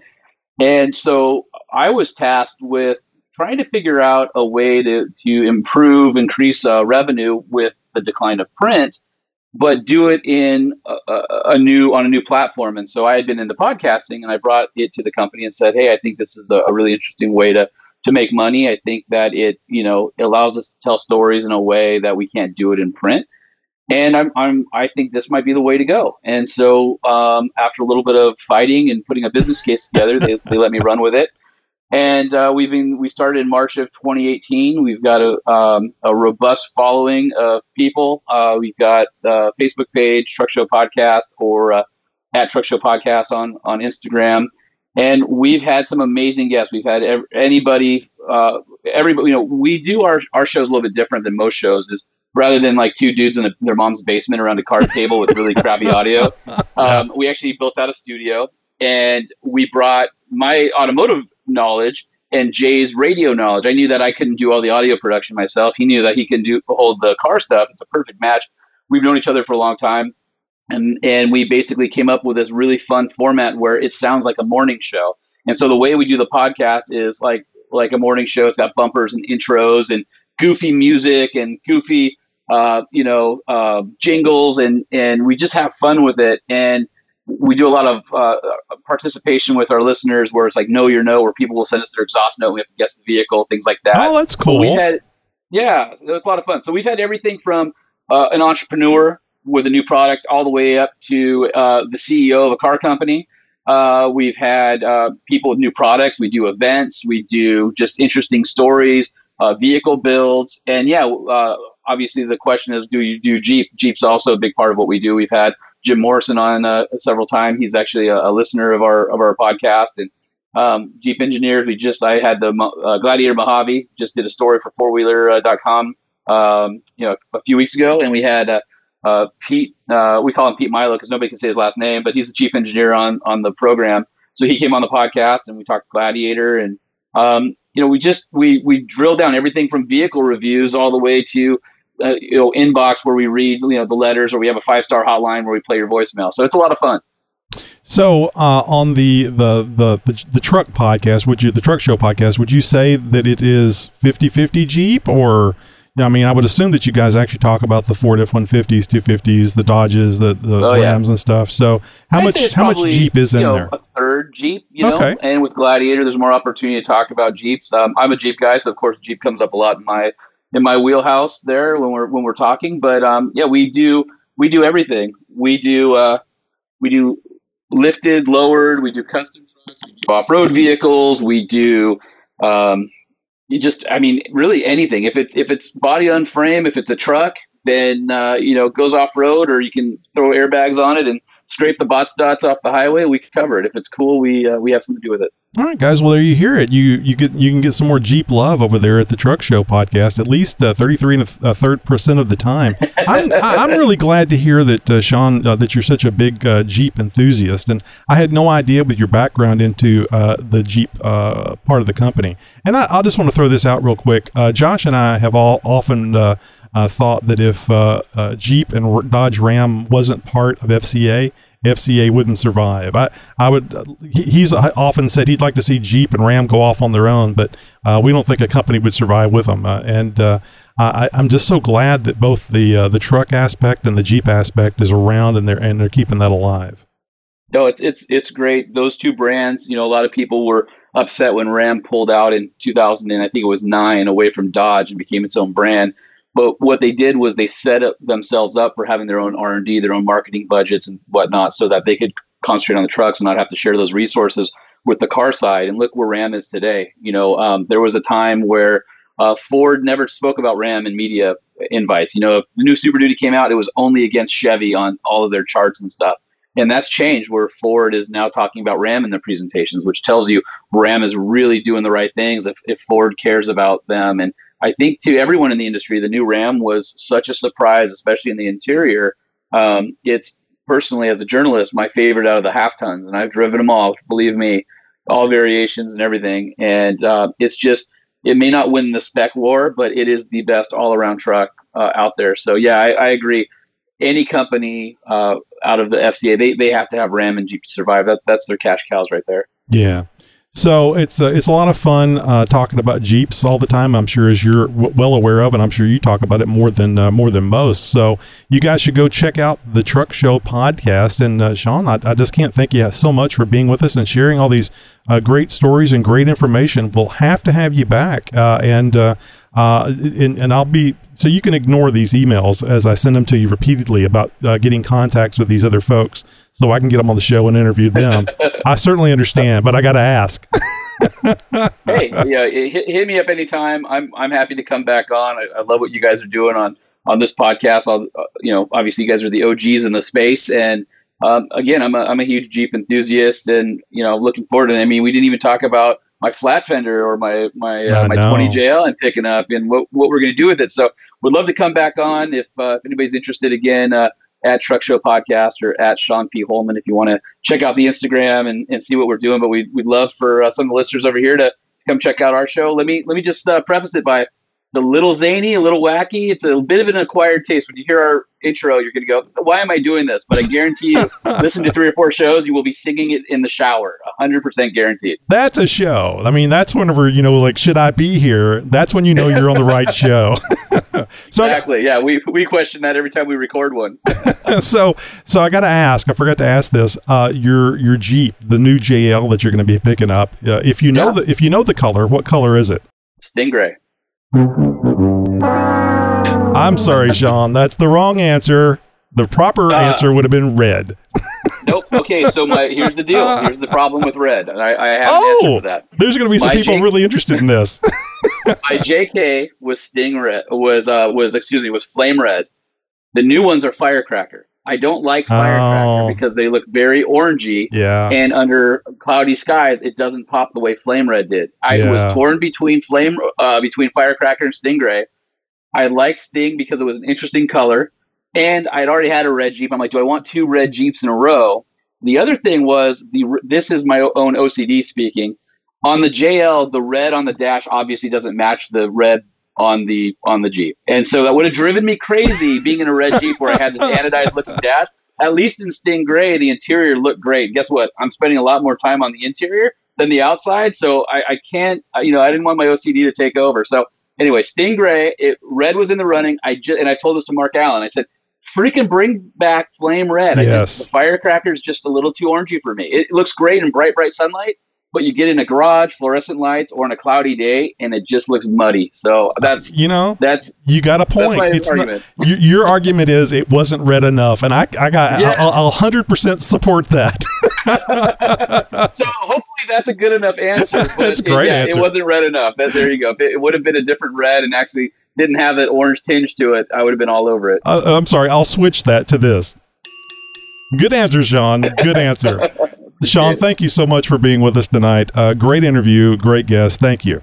I really appreciate it, and uh, look forward to catching up with you guys again in the future. And hopefully, this isn't the last time we'll uh, we'll do a pod together. Well, thanks again to Sean P. Holman for taking the time to talk about the Truck Show podcast. What a fun interview! Hopefully, we'll have, have these guys on again real, real soon. Get both of them on this time.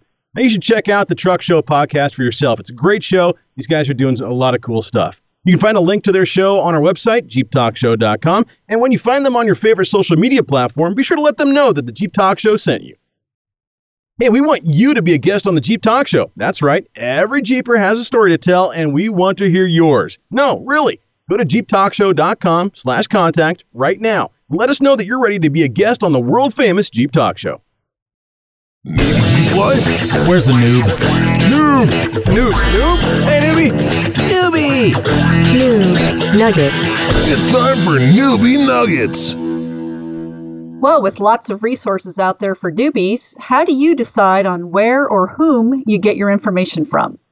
Since there are hundreds of options, including websites, YouTube with lots of information, both good and bad, Facebook groups, Instagram, podcasts, and of course, the person who thinks he knows it all because that's where he went or what he bought. So, how do you choose? Now, you've already made a great decision by listening to the Jeep Talk Show, the most downloaded Jeep podcast. And another valuable resource I discovered are the Jeep Wrangler YJ and JK Performance How To books written by Don Alexander and Quinn Thomas. For those of you familiar with Don Alexander, he is a friend of the Jeep Talk Show and has been interviewed on previous episodes. Don is also have has about 50 years experience driving race cars, setting multiple land speed records at Bonneville, test driver and racer. These days, Don teaches people who want to improve their off-road skills driving their Jeeps at his Jeep 4x4 school in Southern California. His expertise in writing books and magazine articles for articles like Motor Trend and Hot Rod, and testing several suspension and tire companies qualifies him as an expert in many areas, including Jeeps. When he was asked to write a book about the YJ and the JK, he was up for the task. Now, both of these books are filled with everything you need to know to upgrade and modify your Jeep. Great books for newbies who may be looking to do some modifications or just want to know how things work. I like the pictures and details presented in the books. It helps my brain visualize the descriptions. This book helps me break down and simplify different modifications and upgrades. The books highlight in detail info on wheels and tires, suspensions and lifts, brakes, bumpers, and armor protection. It also includes info on drive lines, axles, and lockers, engines, engine swaps, and transmissions. The sections on winches, vehicle recovery, gear, and trail tools are perfect for getting prepared to head out on the trail. The back of the book lists all the sources they use for the testing and info throughout the book. The books are relatively inexpensive, around 23 to $28 on Amazon. It's a resource guide that may give you additional information or create a monster because now you've learned about an upgrade for your Jeep that you just can't live without. Uh huh. Either way, you'll find great information in these books. Resources like these books are a great way to learn what modifications are possible and keep you informed. Don is also working on a new book for the JL and the JT Gladiator, and it should be out in about 16 months. So, whether you plan to upgrade your Jeep from the ground up or just want a guide to improve certain things, the Jeep Wrangler YJ and JK books are a must for anyone's library. Links for these books are in the show notes. So, guys, do you have any other resources you love or want to recommend for the newbies? Actually, yeah. Uh, in fact, another person we've had on the show uh, who has written for SA Designs, uh, the same um, uh, public uh, uh, publication company that put out the, the books that Don Alexander wrote, is ones by Eric Zappe. Uh, Eric Zappe's oh, cool. been on the show, and he wrote the Jeep Cherokee Performance Upgrades, the 1984 to 2001 uh, XJ Cherokee books. Now, he's got two, actually three of these books. Uh, he's got the first edition, which is the Jeep Cherokee Performance Upgrades. It has been updated uh, for some more current and, and relative information, so there is a second edition of that, which I highly recommend. And uh, and that's for that's for you know for anybody who's into the XJs. Uh, you got a Cherokee, you're new to jeeping, that sort of stuff. That is an excellent book to sort of open your eyes to the world of, of XJs and, and the kinds of modifications that are out there and available to them, and sort of, you know, um, what you do and, and, and how you do it and what it means when you do this one thing to your Jeep. Um, and then the second edition, the, the next one to follow up to that, is the the um, advanced performance modifications uh, performance how to book uh, for the same for the same vehicle, also by the same author two different books, uh, completely different information for both of them. One is for entry level, one is more is for more advanced uh, modifications and stuff. But I would say if if you are new to jeeping altogether and you really don't know what you're doing, I mean, get a Chilton or a Haynes manual at the very least. It's going to have information like torque specs as far as what to torque what bolt down to. I mean, even things like lug nuts have a torque specification that you need to know. Uh, recommended fluids, capacities, service intervals, stuff like that, when you should be doing what to your Jeep and how, uh, that sort of stuff. This is information that you can only get from service manuals like this. And of course, the world's largest glossary of Jeep and off road related terminology, the Jeep Talk Show Glossary of Terms. It's only available on our website, and it is the world's largest collection of off road and Jeep related terminology, including definitions and links and everything else like that. So if there's something that you've heard on the show, something that you've heard in a forum or uh, just around the campfire with other Jeepers and stuff, you're not quite sure what they were talking about. Well, you can look up that term or that word or that phrase or whatever that you heard uh, on our website through our glossary of terms and educate yourself as to what it means and, and all that sort of good stuff. Josh, I have to disagree with you on the uh, Chilton being the uh, the the best source. If you well, I didn't say best. I didn't you, say best. Well, uh, the one of the sources. I, I, remind you about another source. If you uh, take your Jeep to Jiffy Lube, they'll remind you of all the belt times the belt should be changed, the transmission oh, yes. service. Won't uh, they ever? Your uh, oh my gosh, your Henway needs to be rotated the whole the whole nine yards. oh dear, here we go. I'm glad you mentioned the uh, that book because uh, I got to see an advanced copy of of that and uh, at SEMA uh, last year whenever I was talking to cool. Don, and mm-hmm. I'm glad you mentioned it because I, I meant to get a copy. and now, now that you've reminded me, especially with the links that you've provided that we'll have in the the show notes, uh, for the rest of you, I'm going to go over there and uh, grab me a copy of that. Uh, I guess this has something to do uh, with uh, with Don getting the uh, the JL recently.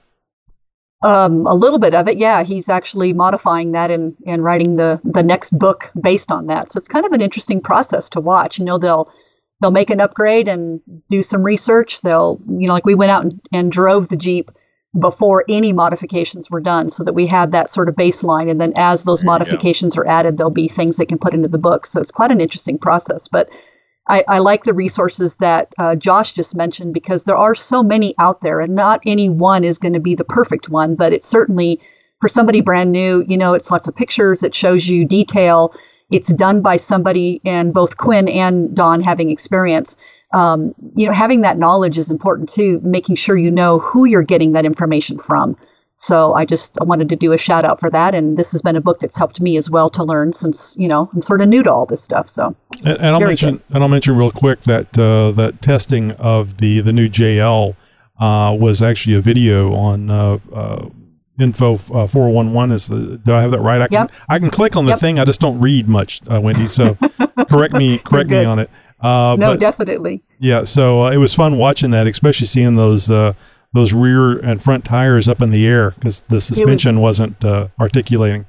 you, and and you know what would have been better is if we could have gotten the photo shot of the facial expressions from both Bill oh. and Don who drove. oh no! Because when they got out, it was like holy cow, you know, because they're used to their own Jeeps that are set up and they articulate yeah. and uh-huh. all this. And you're watching it going, okay, is this going to go over? No, of course not. The Jeep did fabulous, by the way. We were actually quite surprised at how capable it is, just a regular stock Jeep. That's, that's what we tell well, people. It's a Jeep, right off, yeah. yeah. Right off the, the showroom Jeep. floor.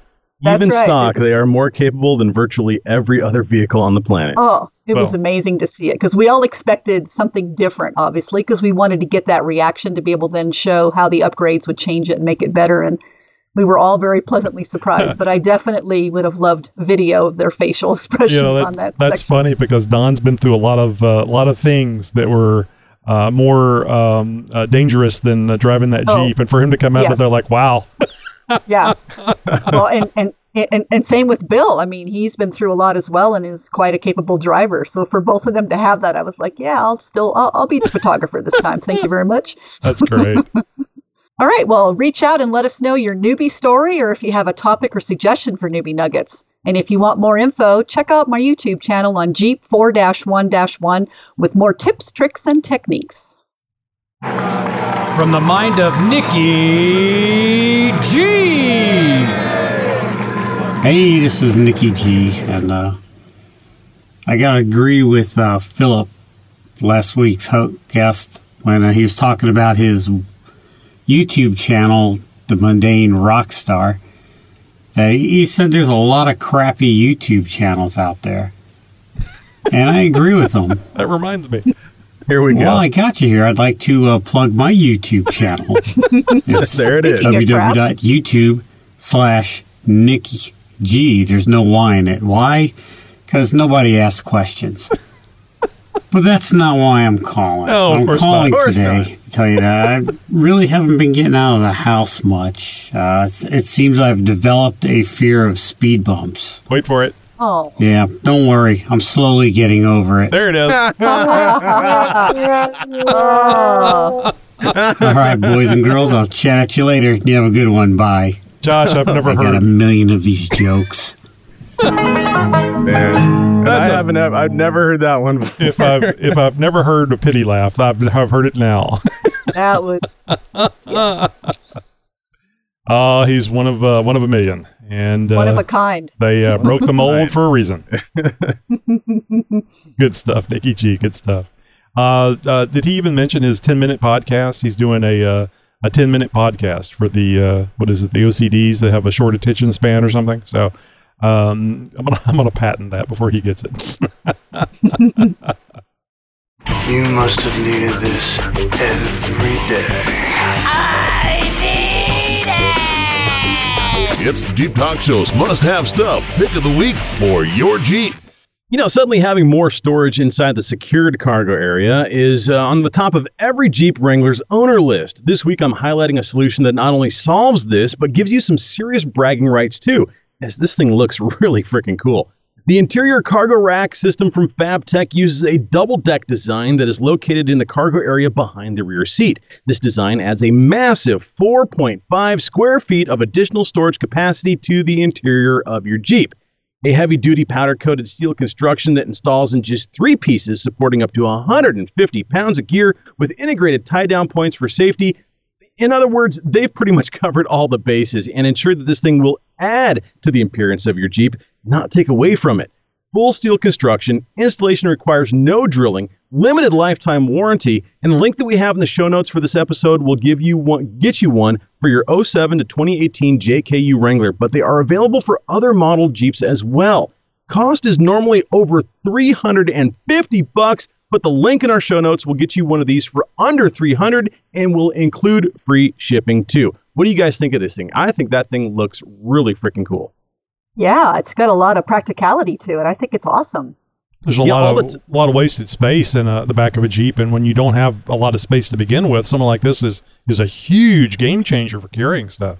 I like the trapezoidal design. I like the lips that kind of keep things in place and keep things Yes. from sliding around to, from the front to the back, and all of the integrated tie down points along those lips Love that. and everything, Yep. so that you could really secure down the entire load with either something like a you know a spider net type you know mesh tie down type thing, or even individual straps for individual things. Uh, I mean, really, I mean, you could line up you know probably seven or eight uh, full sized ammo boxes across this thing, if not more Easily. uh, Easily. easily for you know i mean for each one for different things plus there's enough space uh, below it for a full arb refrigerator uh, cooler type thing that's right so there's plenty of z in this thing there's lots of height um, underneath of it and the cool thing is is once you once you close the window and the gate this thing locks up and uh, and is pretty much has a makes it a trunk almost so you have that secure area that you can lock up those those uh, those valuable items underneath so I mean, th- this thing is just really cool. Like I said, they covered all the bases. It looks really cool too. Uh, and and all of the other kinds of uh, platforms that I've seen that are along this kind of design are so just very simplified and overpriced for what they are. Now, granted, this does come with a little bit of a high price point, but I think that you get what you pay for with this, uh, both in design and in function. So I got to tell my story again. Uh, I know there's people that hadn't heard it, but uh, uh, I remember going and uh, picking up some uh, some wheels. I, well, not Canyon. What were the what were the Cherokee wheels, Josh? The ones that came with the the classics and the sport models that, that everybody liked. Well, my the steel sport, ones. my sport came with the Eco Fives, and and those were not the ones that everybody liked. The ones that everybody liked were the ones that came on the uh, on the TJs, which were the Canyons. Canyons. okay, I did have yeah, it right. those those were the Canyons, and I had a set of those with some 33s, and God, those were my favorite wheels of all time. Really cool uh, wheels. But anyway, I went over to uh, Craigslist purchase. Went over to pick up five of those uh, Canyon wheels for the 99 uh, XJ that we just recently sold. And uh, while I was there, uh, the guy also had a uh, a rack uh, for the back of uh, the Cherokee. Uh, I forget it was. Uh, I think it was a Warrior product, uh, but uh, it, you literally have to drill holes in the floor of the the back area to mount this thing. But it's nice. It's it's a lot like this, and uh, they wanted seventy five bucks for it. And it was like two hundred and something dollars, uh, like off a Quadratec. Uh, I remember. Oh, wow. And uh, as I was walking up, I, actually after I, I had just just made the purchase, another guy was walking up with a Cherokee. He he was there just to get that rack. So, I've, so I, I, I kid you not, the the rack seventy five dollars. That rack uh, that I have in the back of my Cherokee is wonderful. I have all that room underneath, uh, like uh, what you what you're showing here in this picture, which we'll have in the show notes, Mhm. and uh, it does make a big difference because you have that whole area. The only thing I will add is uh, that I put up a uh, like a cargo net. So, I mean, you certainly should tie everything down that's in on the top of the rack. And you, I think you mentioned like a, a mesh net to go over top of this stuff. But you got to remember when you're in a vehicle, even if you're not off road, accidents can't happen on road, and you don't want, want all that stuff coming forward. So.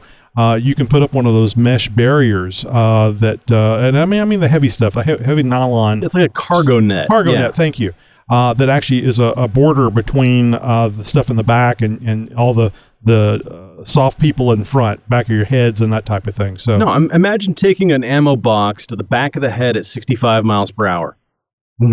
no thanks. exactly. Not even at 25 miles an hour. No, no, not even because you didn't uh, take the trash out, uh, sl- slap to the head. That that type of thing is not not it's not a good thing. No, actually, a, a modification like this is is one of the things that I have put off doing to my Cherokee for for many many years, primarily because I was DJing for so many years, and, Oh, and I needed that cargo space for you know equipment racks and, and, and speakers and you know stuff like that, and you know totes of, of of cabling and and all that. And I mean, there's been events to where even with a Cherokee with the seats, you know, folded down and everything, I was still filling up both my roof rack and my cargo area just with gear. And, and so, you know, like the mole racks on the side windows and stuff like that, or the cargo racks in the back storage area are all things that I've wanted to do for years. But, you know, I've been DJing for so long and stuff and, and have reserved all that cargo space for my gear. I've, I've had to put off doing these kind of modifications. I bet there's other people out there for, for similar reasons because they use their Jeep for, for work or, you know, for this reason or that. And they can't make certain modifications because of what the Jeep is able to do for them in its current state. And uh, and so if if you're one of those people, I feel your pain, brother. Well, actually, I don't know about this rack, but the rack that I have uh, has uh, four large, uh, um, not bolts, but uh, hand screws that you basically they're bolts, but but they have these big hand knobs on them, so you can literally just take the four off and then take that rack right out. So I I can I, I can get the cargo. Oh. But the downside, the thing I like about this one is you don't have to drill any holes to mount this thing. Mine, I had to do that. I, I had to drill those four holes and put inserts in uh, in the floor of the Jeep uh, to actually be able to mount that thing in the back. But but it's easy Okay. to remove. Uh, I mean, as long as you don't mind taking all the crap out of there or lifting it up in the rack as you take it out. All right, now that you must have one of these new storage solutions from FabTech, we're going to make it easy for you. Just go to JeepTalkShow.com and look for the link in the show notes for episode 442 and get one for your very self and with a discount.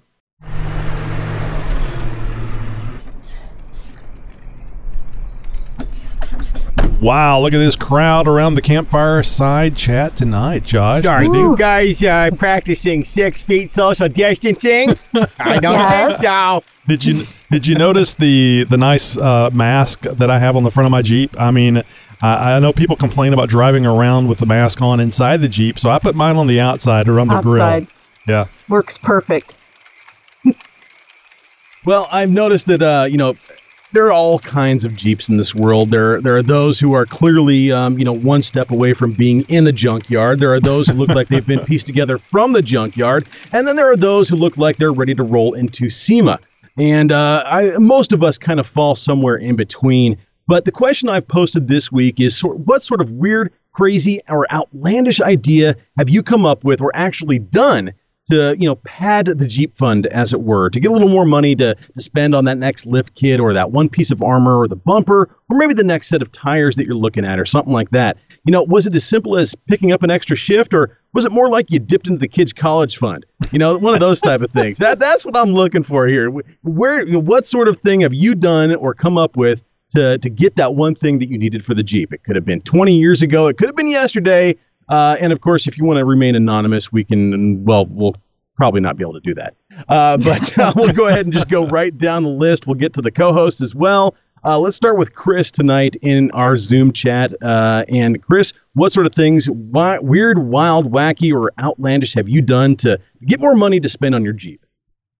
I, I started a blog, and uh, it's outlandish in that uh, I've been doing it for two years and playing with Google AdSense, just trying to monetize it as everybody wants to, and uh, made $107 in two years on Google AdSense, and uh, All still behind considering I pay GoDaddy $21 a month to host it. So Oh no. it's got some got some catch up to do, but nonetheless, having fun with it, learning and and getting to know people. But uh, yeah, that was uh, outlandish and thinking it would uh, give me extra Jeep funds. So far, it hasn't, but one of these days it will. Hey, you don't know if you don't try, right? That's Exactly. right. Exactly. Hey, I'm with you, Chris, on the GoDaddy, kind of sticking it to you with one leg on the counter, giving it to you dry from behind. Uh, I'm, I'm in the same boat. I've, I've, I've got a couple of websites. That's and that's wildly specific, Josh. and I'm, I'm paying Oh. through the nose with. Uh, Cannot get that image out of my brain. No, that's that's GoDaddy's uh, modus operandi. That's that's how they that's how they do business. But, uh, but Pretty uh, sure we're not going to get them on the show now. Great. Thanks. no, Yeah. no Tell us how you sponsorship really by feel about it, Josh. Anytime We'll the hold future. anything back. Maybe. Oh, gee. Oh, jeez. No, but I mean seriously. I mean, I've I've done some uh, some weird things over the years to you know kind of come up with extra cash. I mean, before uh, before it was a for a Jeep fund, I was just a teenager, and uh, some douchebag buddies of mine and, and I we convinced a gas station to let us do a car wash in the parking lot. Uh, you know, ostensibly for a good cause. Uh, and we ended up keeping every last cent. Uh, ended up buying ourselves good new cause. skateboards. yeah, you're right. You know, it's, it's for the fund of Josh and his douchebag friends. Uh, no, it was, it was something I'm certainly not very proud of, but uh, but it's one of those things that we managed to get away with. Uh, to Kenny, it was one of those wild, weird things that you know you only are able to pull off when you're a teenager. That uh, got yourself some extra cash. Moving on to Greg. Greg, Uh, I hang hang on a second. I just want to mention Wait, wait. something. Yeah. I just want Okay. to mention something. Yeah. I, I, I No, now 'cause I'm remember. trying, to, I'm trying to blow past my illegalities here. you Yeah, know? I now right. remember why we have an explicit rating, just in case. just in case there is that. Yes. All right, Greg. I know you got a the good one visual. for us. I'm not going to be able to get rid of. Yeah. That's an image. So, Greg, what do you have for Yeah, us? okay, yeah. So uh, aside from uh, working on Jeeps, I have recently started doing some woodworking, and I build uh, uh, cornhole boards. If you guys are familiar with cornhole, Oh yeah. Yeah. and so I build those, and uh, I'm starting to put some uh, advertising out there a little bit here and there, just word of mouth mainly, and uh, getting some revenue from that. I don't know if any. If you se- Tony, if you send me a Jeep Talk Show sticker, I'll make one for you, and only and I'll, I'll give you a good deal. Oh, okay. Wow. Uh, That's a deal. You're not you're not the the guy that uh, reached out to us uh, probably over a year ago about uh, uh, coming on the show and talking about those, are you? No. Okay, because I think uh, I think he canceled that interview when I made the joke on Yeah. uh, on one of the shows about uh, cornhole means something completely different to us here in Texas, No, that's that's. and there's usually not a board involved. Well, like, That's like, like, Kinda- Jo- kinda why like Josh, like Josh just mentioned, it's GoDaddy. right. You know, you know, you need to make a GoDaddy cornhole bo- board oh now, God. Guys. Oh boy. as talked about on the Jeep Talk Show. As, right. Oh. Sponsored by. Yeah. No, Greg. Greg, I was I was asking you what part of the United States you're from because out here in the Northwest, cornholing is uh, is not very big. But I know down in the South, it's it's absolutely huge, and it's sort of a regional type of thing. So I'm kind of curious to see you know where you're at, where your customers are coming from, and uh, and if this cornhole thing, uh, uh, cornhole board uh, game sort of thing is uh, is taking off for you. If you've seen any sort of improvements uh, over the years coming from certain areas. Well, I was first introduced to cornhole. Uh, wait, this is a family show. yeah. I'm trying, not to, I'm trying not to set Tony up. I'm trying to set Yeah, exactly. There's no You guys have chance. Just- There's, there's not a Just chance. go. yeah. No. Just go for it. No chance. It's Yeah, too so late anyway, to call it a family playing- show now. I started, uh, it was probably about 10, 15 years ago with a bunch of buddies in Indiana, uh, kind of a Midwest thing. And uh, I moved out to Tulsa about nine years ago now, eight, nine years ago. And uh, I hadn't played it since we moved. And I missed it, and so I decided I'd make one. And uh, lo and behold, there is some following out here. There's not a lot, so I think I could do real well, especially with the personalization that I do. If I Uh, I haven't gone a real big on advertising yet because I'm wanting to sell to my uh, kids' private school. And in order for me to do that, um, I need to have a license to sell their lo- logo. And so I'm in Ah. negotiations now with their principal and their legal department to allow me to do that. But as soon as I do, I mean, it's a school of only of only uh, maybe 500 families or so. But I think I could probably sell 500 sets in, in a very short time. Because Oh, sure. So uh, let me Yeah, ask so- you real quick for the people that aren't familiar with uh, the game cornholing. Holing, it, it's basically horseshoes without horseshoes and, and the pegs. You basically are like throwing bean bags into these holes, but the the idea is kind of the same, isn't it? Uh, yes, it's very very similar to, to corn or to uh, horseshoes. If uh, if you've never played cornhole before, basically you have a two foot by four foot board, and each board is spaced twenty seven feet apart uh, from end to end, and then there is a six inch diameter hole that is at the top of the board, and these boards are slant, uh, tilted at like a twelve or fifteen degree or somewhere in there. I don't know the exact specs. I just, uh, uh, I have a template that I just use to cut it, so I don't have to think about it anymore. But anyway, they're tilted, and you have to stand the 27 feet away from it within a certain box, and you alternate throws just like you do horseshoes, and you try to land those uh, bean onto the board. Uh, if you land it on the board, you get one point. If you land it in the hole, you get three points, and it's cancellation scoring. So only one person can score at each time, and you play to 21. Oh, okay. And uh, actually, actually, if you Google cornhole, you'll find stuff. Uh, you'll find the uh, American Cornhole Association, and they actually have uh, yearly or annual championship matches that are aired on ESPN. Wow, My my, goodness. On the. Ocho. soon, soon to be an Olympic event. Oh, that's really interesting. One of these days. Yeah, so it is. Uh, as far as the popularity, Josh, uh, it's if it hasn't already been there, it's coming to a, a theater near you. Very soon, cornholing sure. coming to a theater near you. Fantastic. Yeah, and well, what- what Greg, doing uh, with It's not just in the bathroom anymore. Greg, one of these days uh, we'll look forward to, to maybe helping uh, Yeah. helping uh, spread the word about uh, uh, about your business or uh, about your product a little bit, and we'll try and get a link out to the masses here uh, sometime in the near future. Well, let's get over to uh, let's get over to Bill. Bill, I'm sure that you've uh, you've got a couple of stories uh, under the belt of uh, things that you've done to uh, generate some funds for the Jeep. What do you got for us? Nothing legal. Well, of course not. Excellent. I mean, uh, pretty much half of what these stories are probably going to be in the uh, in the questionable department uh, morally, let alone legally. So that's, uh, I think you're in good company. Okay, I've got your voice disguised, Bill. Yeah. Thanks. Go ahead. No, uh, we'll work for Jeep parts is pretty much uh, how I go about doing it. Mhm. Uh, I'm actually helping somebody else build some Jeeps and or you know upgrade their Jeep and trading parts and banging my fingers and pretending like I'm still turning wrenches like I used to do in a former life. So at, at my age, by the time I'm finished with the day, I'm like, what the hell have I done? So it's just I get tired a lot easier these days. Well, your Jeep is done, right? You don't have to make any more modifications to it. You're you've completed Oh, your somebody Jeep. mentioned about a, some long arm kit. Yeah, yeah. Uh-huh. Oh boy. Uh huh. Yeah. I was I was threatened. Those aren't- I was those threatened aren't not to mention that again. So Deeps Under Jeeps are never contract, from what. I understand. They're never done. There's always something you you want, and just when you think you've got enough money for the want, you break something else that now you need. That's not when you said when we first got the Jeep. they never forget. Bill. They I never signed up forget. No, this is all we're gonna need, sweetheart. Yeah, this is it. Uh huh. For- We, we won't need to do anything else. Wendy, there's an Mhm. implied for the moment that you you have to understand. Yes. That's always implied. Well, this will do it for the moment. Or or You know, like there's- Josh there- says, you know, while you're there, Oh yeah, Exactly. Yeah. While you're in there, While you you're in as there. well. While you're in there, you might as well. I mean, it's going to be a part anyway. I might as well put thirty thousand dollars worth of stuff back there because you know I got to bolt it in there anyway. That is completely how it goes.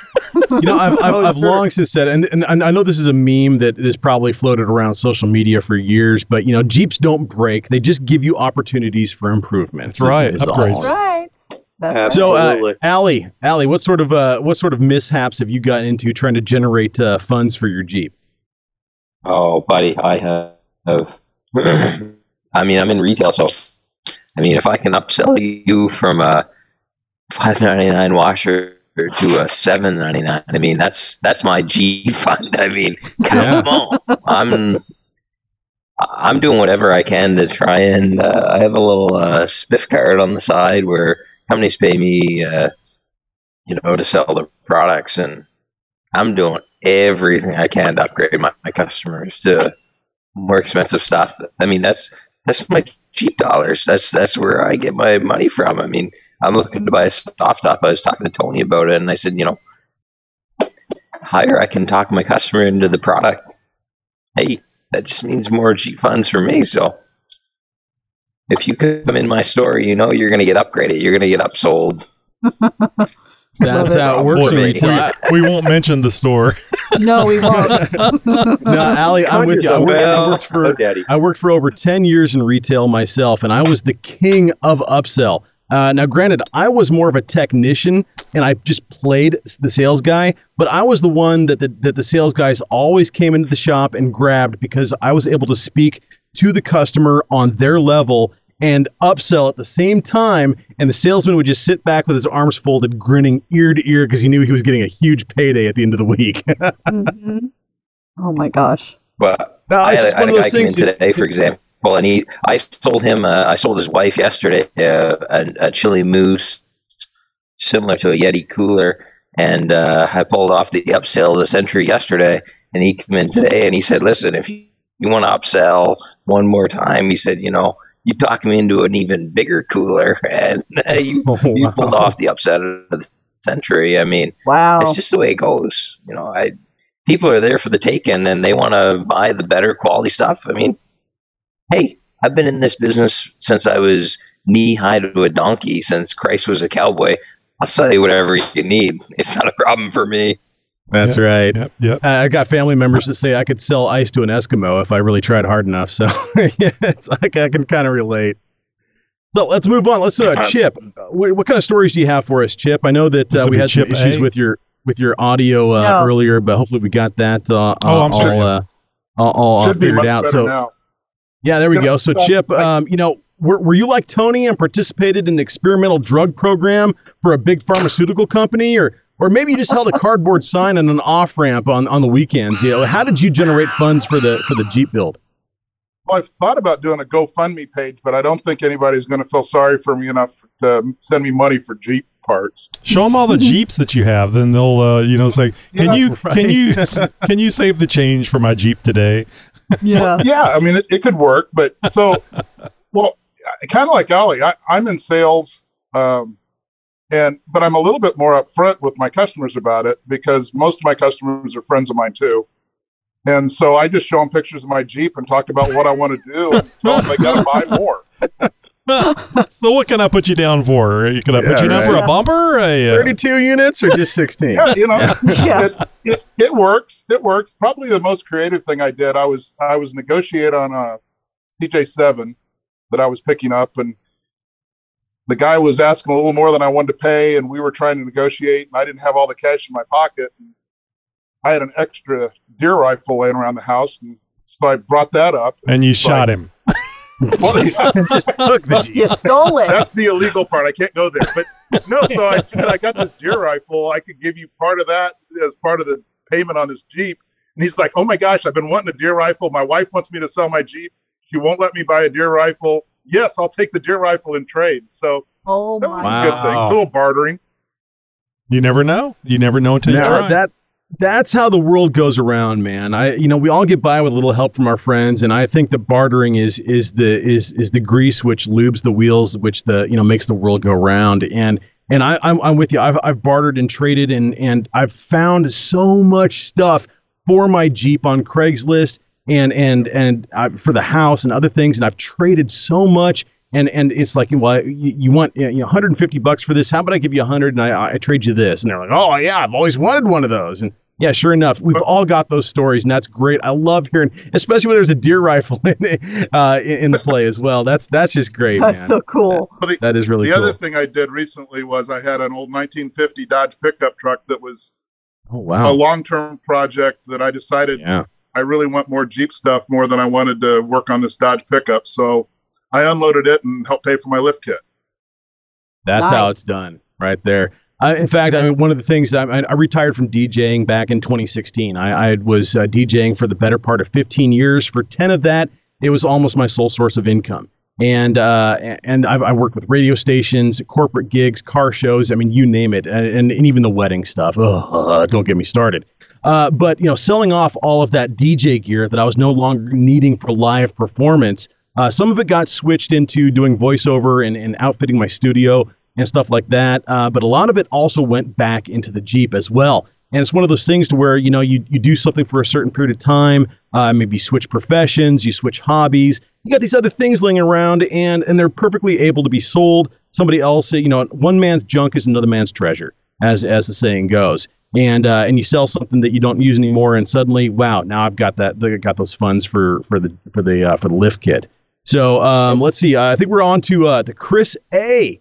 Chris A. What do you have for us as far as a as a story to how you you know created uh, created some Jeep funds? Uh, just what was your stripper name, anyways? I don't think Chris found that very funny. He said, I was not stripping at the time. I was an exotic dancer. Thank you very much. The stripping was but not for, for Jeep parts. It was for medical bills. Just because I like doing I was it. I was young and needed the work. Uh, is, is Chris A. still with us? Yeah, he's there. Go ahead. Okay. Go ahead, Chris. Yeah, well, I don't know. I did kind of a vanilla job, you know. I just kind of work and, you know, I kind of calculate the amount of hours I got to work in order to, you know, make enough money to buy Jeep parts or just buy the Jeep in general. But uh, I don't know. I guess I was really focused on saving at one point. And, you know, I had a girlfriend that didn't agree with how much money I was, you know, spending on the Jeep and not her. So, uh, you know, bottom line and all that, she had to go. but, uh, I got the Jeep What now. year was she? yeah. Yeah, it was a it was a pretty good trade, I'd say. Uh, the man traded up. Man traded up. Love Wow. No. Oh. No, I mean it's it's true. I mean we uh, we've all been there, guys. You know, we've uh, over the years, uh, you know, found a girl and and maybe she was a little bit of a gold digger, uh, more interested in going out for dinner than uh, what you could cook for her. You know, what could you buy for me instead of uh, what can you do for me, that sort of thing. And and and we all don't stick with those for very long at all. And and then they're, they're they're they're on that on either side of the fence. I'm sure there's guys out there that are a little bit more of a gold digger as well and into the wrong sort of things. And you know, it- it's it's all comes down to the kind of cloth that you're cut from. And, and Chris, I'm glad you made the right move. So Wendy, what do you got for us? I, I I know that you guys have spent a lot of money over the years outfitting your Jeep, and I'm sure that uh, some of those funds over the years haven't exactly come by honest means, uh, or maybe they have. I don't know. Yeah, what kind of story do you have for us tonight? Well, you know, he's on the call, so I got to be careful what I say, right? So, anyway, um, basically, this is kind of funny. Bill kind of handles that part of it, but if I bake him a dessert, then I keep him happy. The Jeep's happy. So I'm gonna go with that's what I do because I'm not going to share the other stuff. So there you go. Well, It- you know, it's great that you it's great that you enjoy the Jeep as well, Wendy, because uh, you could have uh, wound up like that other guy's girl. yeah, no, I I'm a very smart girl. I stuck through it. Yeah. No, Tony, what about you? What what have you done over the years that uh, that you needed to you know get this or that for the Jeep, and, and maybe it just didn't come straight out of the out of the uh, bank account. Uh, maybe you had to save up for it a little a little ways, and, and you know you had to do a couple things out of the box in order to to round out those funds. Uh, what sort of story do you have for us this week? Well, you probably recall years ago on xjtalk.com, I was uh, uh, lamenting about getting a, a, a bumper with a tire carrier for my XJ. And uh, what I found a, uh, a bumper that I really liked because a lot of the XJ bumpers didn't wrap around to the side. So you had this very unfinished look, or you had to do more work instead of just putting the bumper on there. And I found a, a bumper manufacturer, and uh, it was actually a guy that did custom work, uh, also had off the shelf type things. And uh, it was a nice wraparound uh, bumper with tire carrier, but it was was pretty pricey even back then because this would have been around 2005, 2006. So uh, I uh, I had uh, worked 16 years at one career and uh, had to take a huge cut in pay uh, for uh, another job, and I just really didn't have the funds. But I really wanted to get that bumper, that uh, that tire carrier on there. So Oh, I we've all been there. used I used three credit cards and had Oh, and had them split the split the, the, the seven hundred dollars I think is what it was at the time, all over three credit cards. And years later, uh, the the owner of the company would still uh, laugh and tell me, "Yeah, you're the only person that's ever used three credit cards." I said, "Do you want me to keep buying stuff from you? Shut Yeah, the hell up. you do what you got to do." Hey, where's that unique customer award? That's right. That's good stuff right there. Yeah, we've all been there. We've all had uh, you know Jeep funds that uh, needed to be uh, needed need to be uh, influenced in some way or another. The Jeep fund has never got enough money in it. Yeah. That, that that jar never has enough money in it. It seems like, and and like I think we said earlier, you know, it's it's it's rare that a Jeep build is ever done. It's always needs something, or you want something for it, and then something you need that pops up instead. And boy, isn't that the isn't that the case more often than not? Well, I can't thank all of our co-hosts and all of our Zoom people as well for joining in on this week's topic. We do this each and every week. We pop around the campfires and uh, you know chat a little bit about uh, one topic or another. So be sure that you guys are joining in on the fun. Uh, Facebook, we, we do this each and every week, uh, and we release the information on how to join in with that Zoom meeting uh, during the live recording of the show. So if you want to join in, make sure that you have joined up with us on Facebook. Hey, don't forget to go to the JeepTalkShow.com website to see the latest events from around the nation and in your hometown as well.